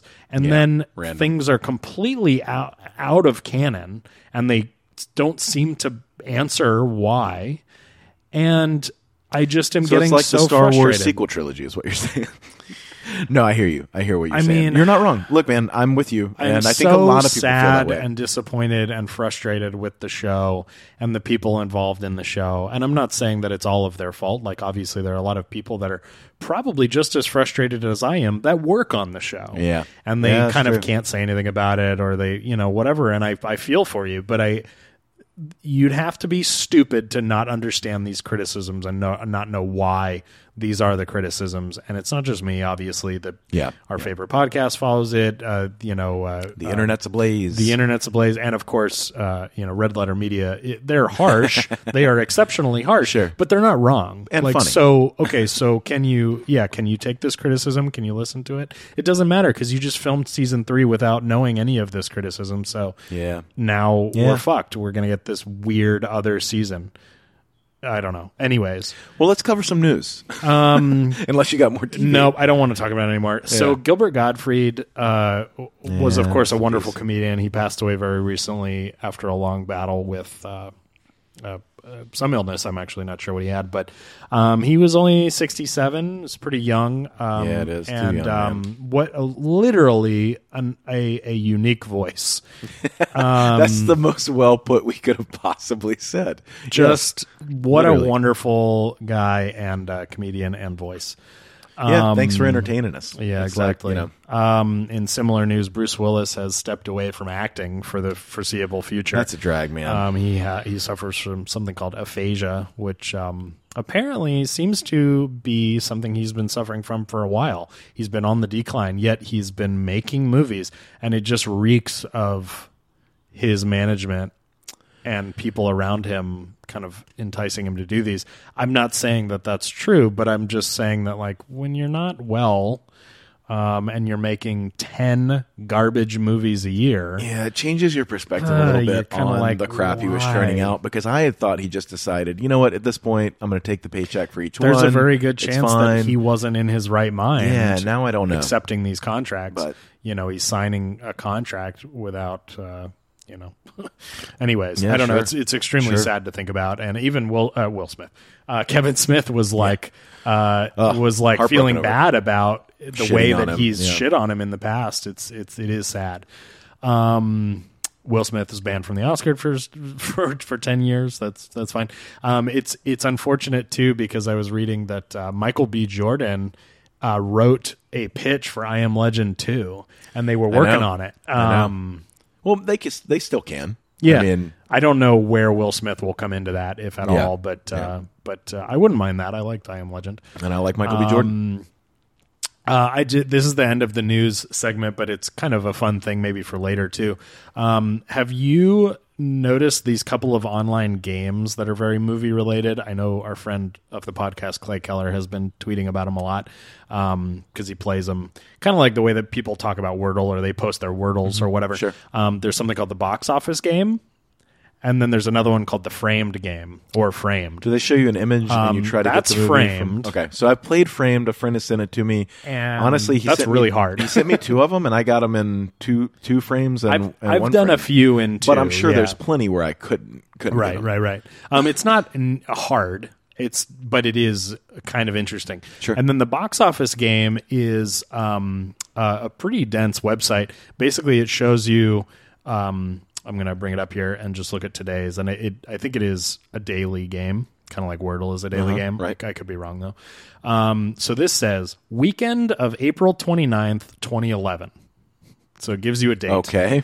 and it shows five movies, but it doesn't tell you much about them. It tells you the only information you get is uh, the distributor or studio, and then the uh, the grosses basically of that movie. That it says gross and total gross, That's hard. I never get. and those. then when you click on it, it has a bunch of fields that are blocked out.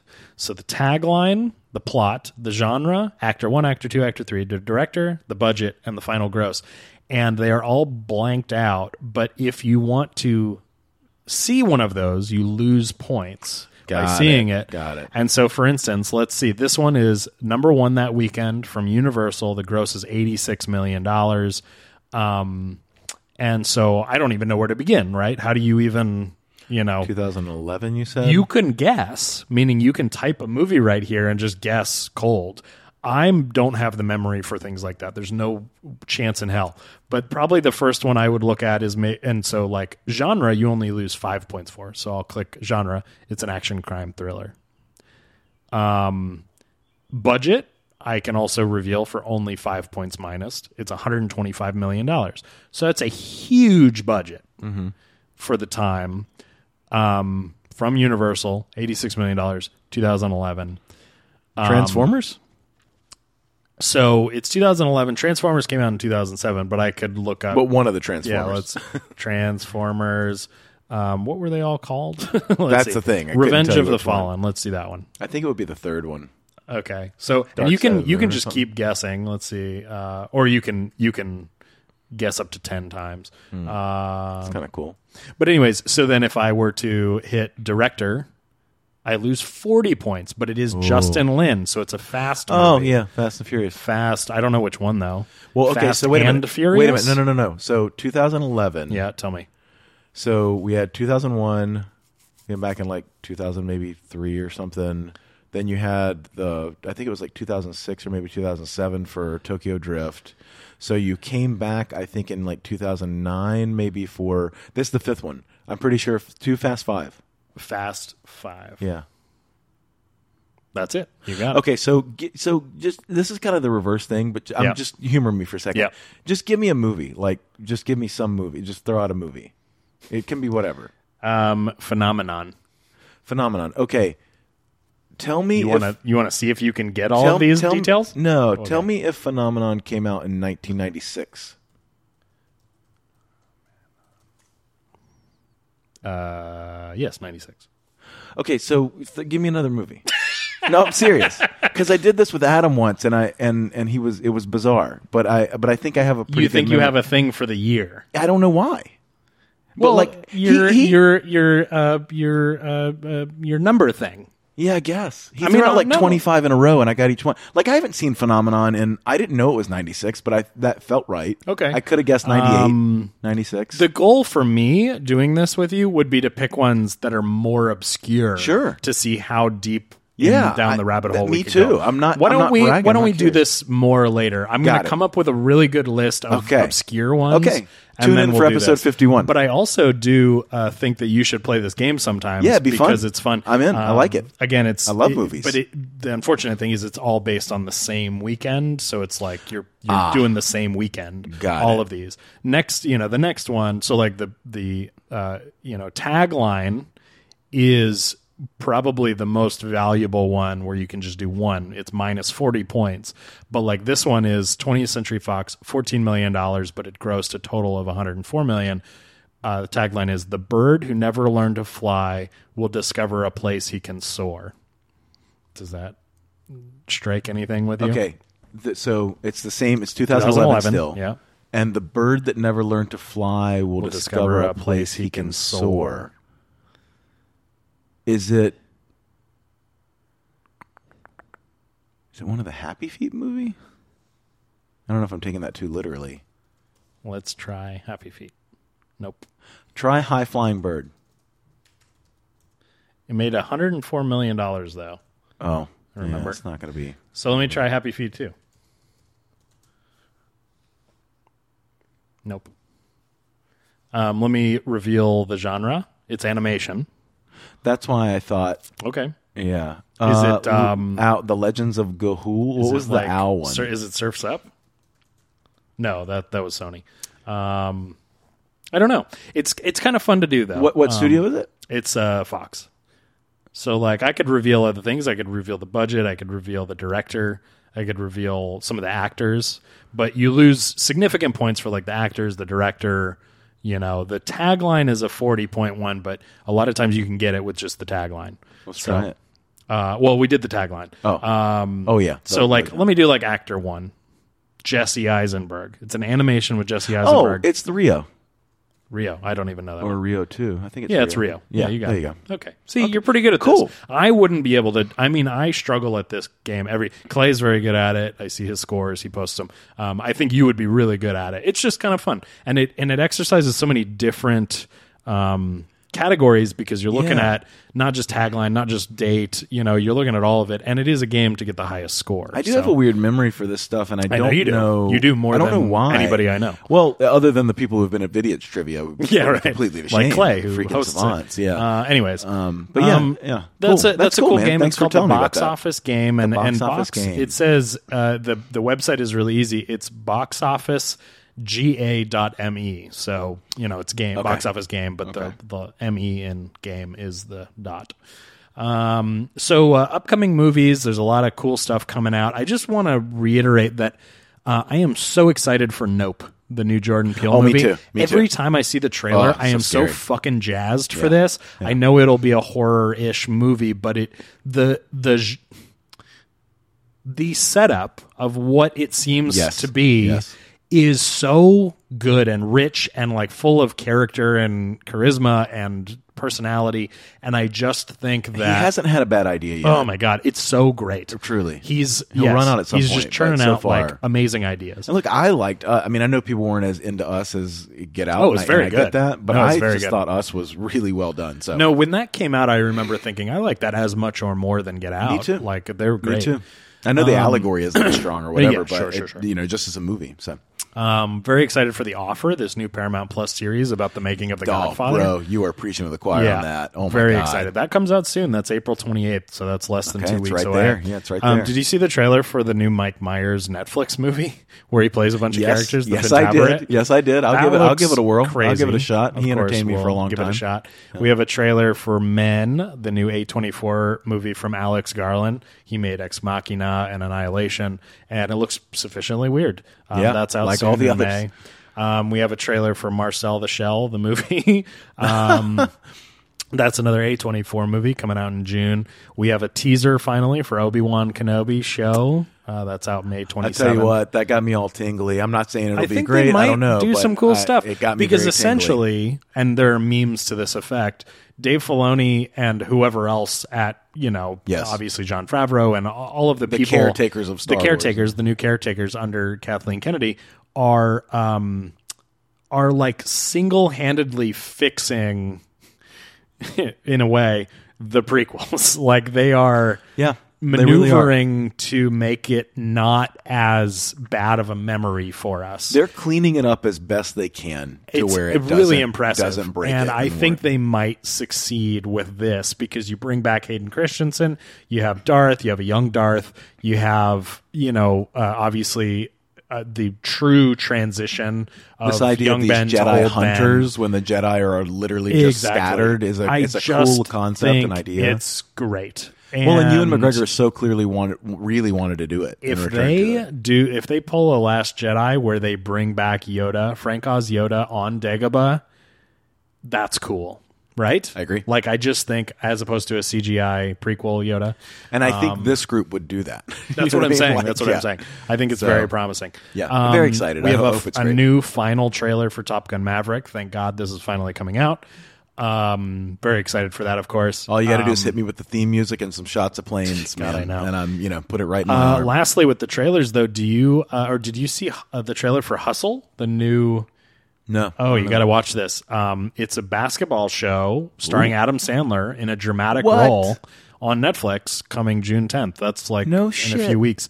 Um, it looks great. It looks great, um, and it looks exactly like I what tried he should be desperately doing. to get one of Adam and my scripts to uh, Adam Sandler. when We worked at Sony, Right, uh, I which remember. was a basketball script. It was more of a dramedy, but uh, Well, this yeah. is going to be it. They made it. hey, listen, now they've done Winning Time, which was a Yeah, show we wanted to do, and this movie. So anyway, and then other upcoming news: Better Call Saul is starting this weekend. Very excited for that. they Strange announced New they're Worlds. bringing back Cranston also, and uh, for the, at They've least the fully finale announced. Yeah. that they will be back. Yeah, And Jesse. Um, Strange New Worlds will be out May fourth. I'm very excited about that. Yep. too. I Yep. really hope that that's the one that that seems like such a return to the original idea. I'm just so era. skeptical. These people do I not you, give man, a fuck. I, I, okay, fair enough. But I- I can't I- say you're wrong. I can't say you're not they right. just don't care. Whatever. When we think in our head of like, oh man, they could do this. They they are so not on the same page. Yeah. they're on some other planet. well, fingers crossed. Some other planet. Well put. Really Yep. nailing. This. Yeah, yeah, yeah, yeah. Today, you're on fire You're, today. you're, you're welcome. Um, the Orville got delayed again, but only to June. So June second is our new See, date. so we're gonna get great Star Trek again. Um, and uh, we get uh, also in June new seasons of The Boys and Only Murders in the Building. So oh, I'll be back on board for both of those. it's going to be a good summer. Yeah, that's great. That's great. Um, all right, so uh, we're getting to the end of our episode. I swear to God, but um, I do want to ask you: Do you want to do the movie line? Like, what's that movie line clip you sent me a long time ago for Rocky Two? I absolutely want to want to do what's I'm that ready. movie line for our 50th episode. This So- is the all timer for me because I've thought about this one since I was five years old, and I still really don't hard. fucking know. Nope, I don't what know. the hell is going on. I did so zero research, but I have the clip. Good. and uh, it is nonsense. Um, but it, this is a clip from Rocky Two.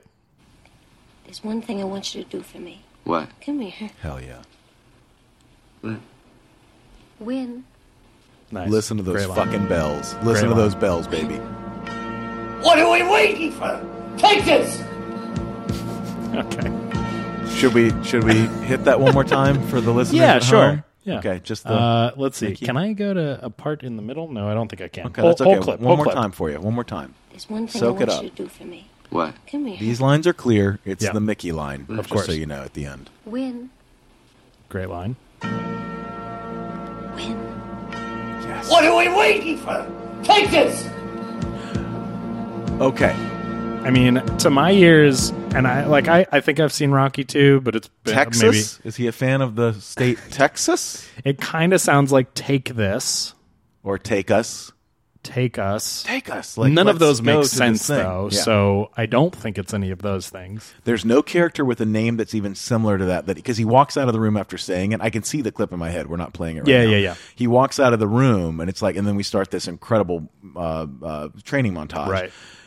I, I my dad and I talked about this. Like we we have thought about this line we, pre-internet when you couldn't even really look these things up.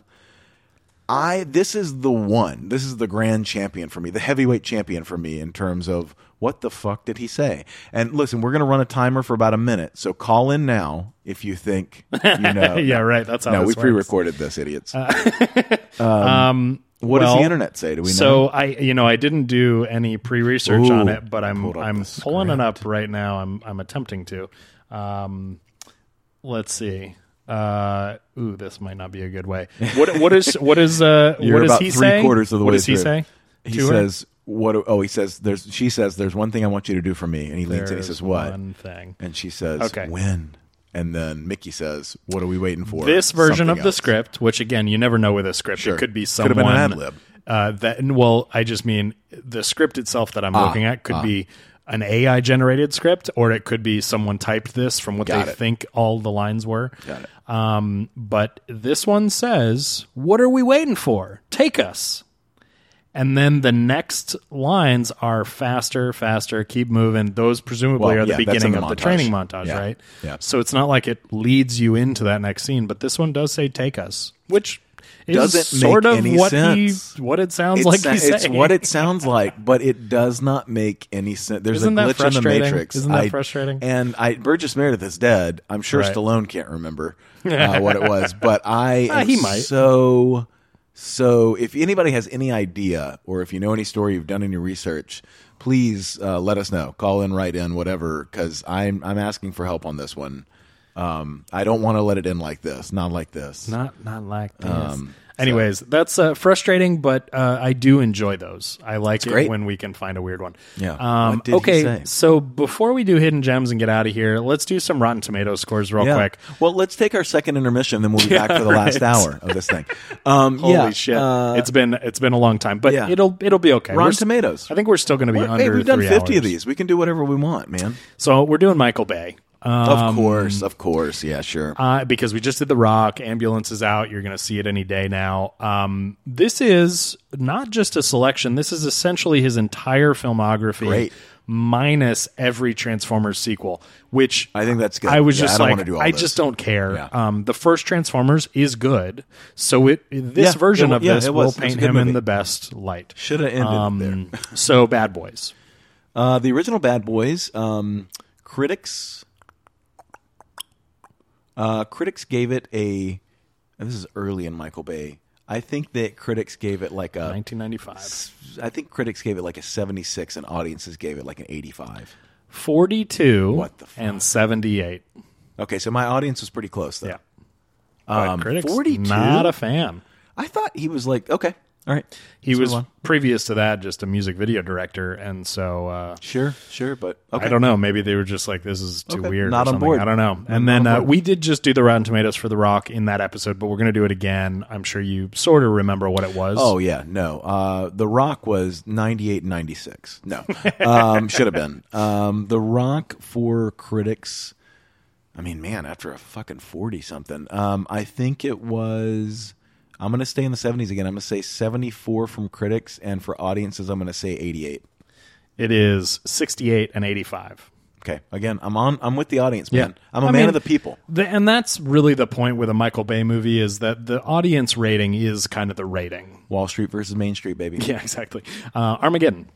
These Oh, are, of course, oh, in, boy. in chronological order. Uh, of release, yeah. Armageddon. Well, based on the last two, for Armageddon, I'm going to say 45 for critics, and I will say, uh, I will say 80 for audiences. Good guesses. 38 and 73. Yeah. So, okay. eh, All right. pretty close. I mean, yeah, you're I kind get of it. getting getting the idea. I get it. Um, then he does Pearl Harbor. um, I don't know that critics will remember this as terribly as we remember it now, um, but I think they probably do. Um, critics for Pearl Harbor, forty, audiences fifty six. 24 and 66. So, you know, a little lower, a little higher. Yeah, you whatever. average mine out. Okay. Um, yeah. Um, That's actually okay. Wait, give them to me again. It's 20, 24 and 66. 24. I gotta say, twenty four feels more appropriate. Yeah. When you watch that movie, it's so uncomfortably cringeworthy with all of the interaction between human beings. Do you know what I mean? Like it's not just that everything Yeah. is—I mean, everything is kind of dated in terms of the visuals now. I mean, there's a reason Josh Hartnett isn't working really anymore. Yeah. Like he does that. He does like what else does he do? A Hollywood Homicide. I don't know. Some Yeah. garbage. Some garbage. Ugh, he's going to be in Operation Finale. The uh, the Uh, new whatever. um, yeah, whatever. Whatever. Bad Boys Two. Bad Boys Two. Uh, critics. Um, Forty-two audiences. I think had a good time. I think audiences were seventy-five. Believe it or not, it's worse than Pearl Harbor. Twenty three from No critics, Way. and then seventy eight from audiences. I I'm See- very confused by. I mean, How can it be more offensive than Pearl Harbor? Like, Right, because that's the only reason you give something a twenty something is if it's offensive. Like, again, it's not poorly made. Um, that in fact, Pearl Harbor isn't even. I mean, it is poorly made, but it's like you know there are things about it that are well done.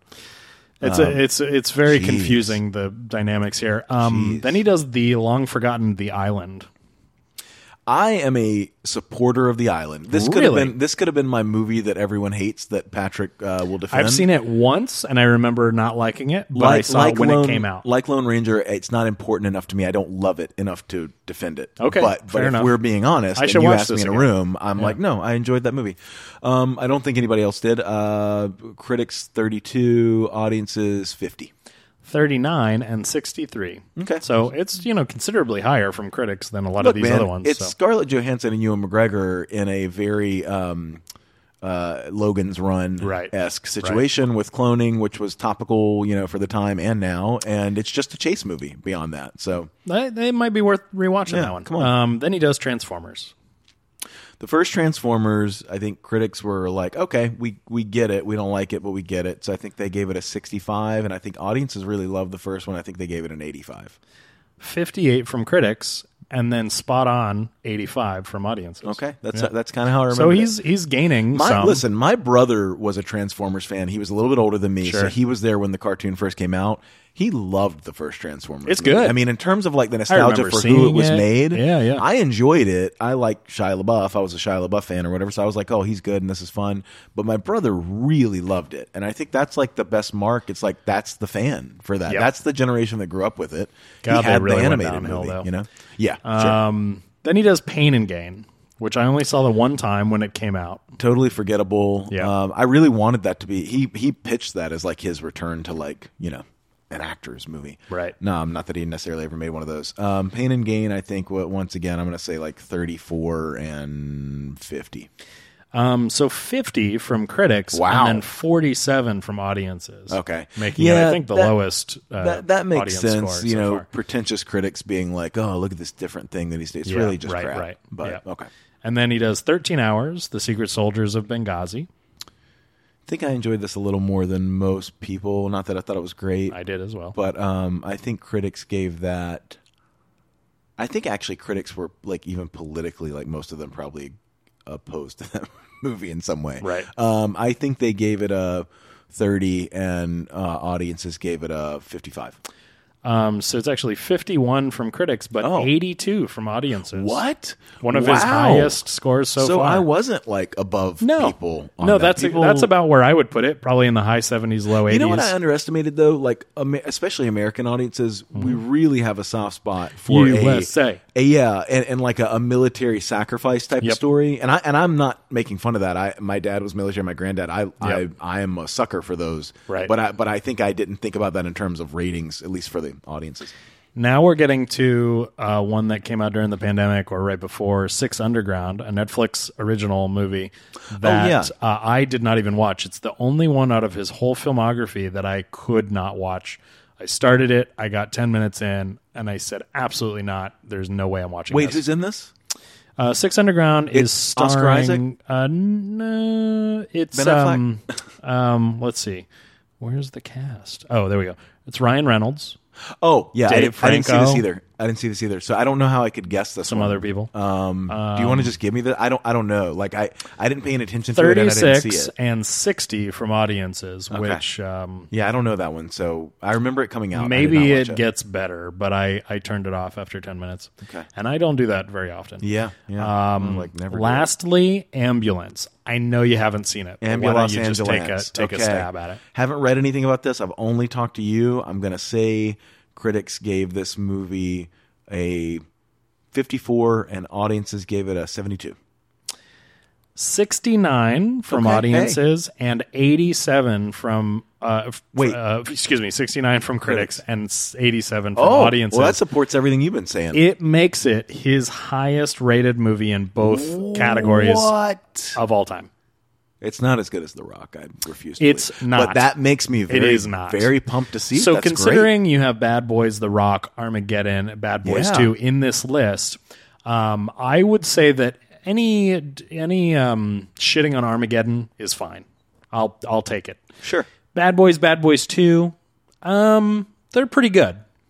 Uh, the Rock is exceptional, and the fact that Ambulance is higher than all of them is, uh, I think it's more a testament to how we were starved for practical action, R-rated action movies that are really fun and uh, just like crazy and and just uh, energized with uh, a type of direction because we're so used to static, boring action movies.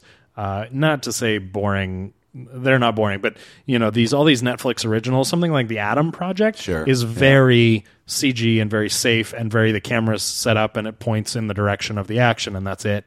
And um, this is the total opposite. so Right, um, so see ambulance. Um, that's it for our Rotten. Tomato scores for Michael Bay, and uh, I think we could end with some hidden gems. Do you have one um, ready? To I go? do. Do you have one, uh, or is this going to Um, be me I, this week? I wrote one down that um, is kind of silly, and uh, I Lay it on me, man. I uh, I haven't watched it in a long time, so I don't know if it holds up. But an animated film that I absolutely loved. It came out when I was in high school, and I uh, I just loved it. And I and I think you could even make the case that this uh, is one of those kind of like emotionally tied movies to me for some reason. Um, is Meet the Robinsons. Yeah, I remember Meet the Robinsons. Um, I agree. It kind of came and went, but I really enjoyed it. Not many people know it. It is a Disney movie. It's an animated Disney movie that's like not Pixar. And uh, I encourage if you haven't seen Meet the Robinsons, it's really cute. So- it's really original and uh, it's very kind of uplifting and positive. positive and There's a T Rex in that movie, with little arms. um, and it, that the famous line is, "I have a big Big head head and little and arms. little I'm arms." just not so sure." yeah. So Yeah, yeah. that movie Yeah. it made enough of an impact just from the trailer that Ted and Grayson, my buddies who were Yeah. roommates with me in LA when I first moved out here, we used to just say that and we would swing our I hands. have a big head that and little arms. "I have a big head and little arms, Yep. which is kind of the way he says it. it's, it's adorable. Um, yeah, Adorable. really, really funny. What do you got? My hidden gem is I would argue, um, well, arguably the the conceptually the greatest film of all time. Um, it's called if you saw it in America, which I did. It's called Victory. If you saw it in Britain, it's called Escape to Victory. Okay. It came out in 1981, just shy of two hours long. Stars Michael Caine, uh, Sylvester, Caine. Sylvester Stallone, Michael Caine. and Pele, uh, the Ah. famous soccer player. It is directed by forget about movies, just one of the great storytellers of all time, John Huston. Oh. Um, and it is based. It is at least based on a true story. It is based in truth. Um, it is the uh, story of a group of POWs uh, from World War II uh, who ended up playing a soccer match against the master race uh, superior uh, Nazi uh, soldiers who had fielded a team in front of like all of occupied Europe uh, or lots of occupied Europe to sort of demonstrate the superiority Sure. of the Nazis.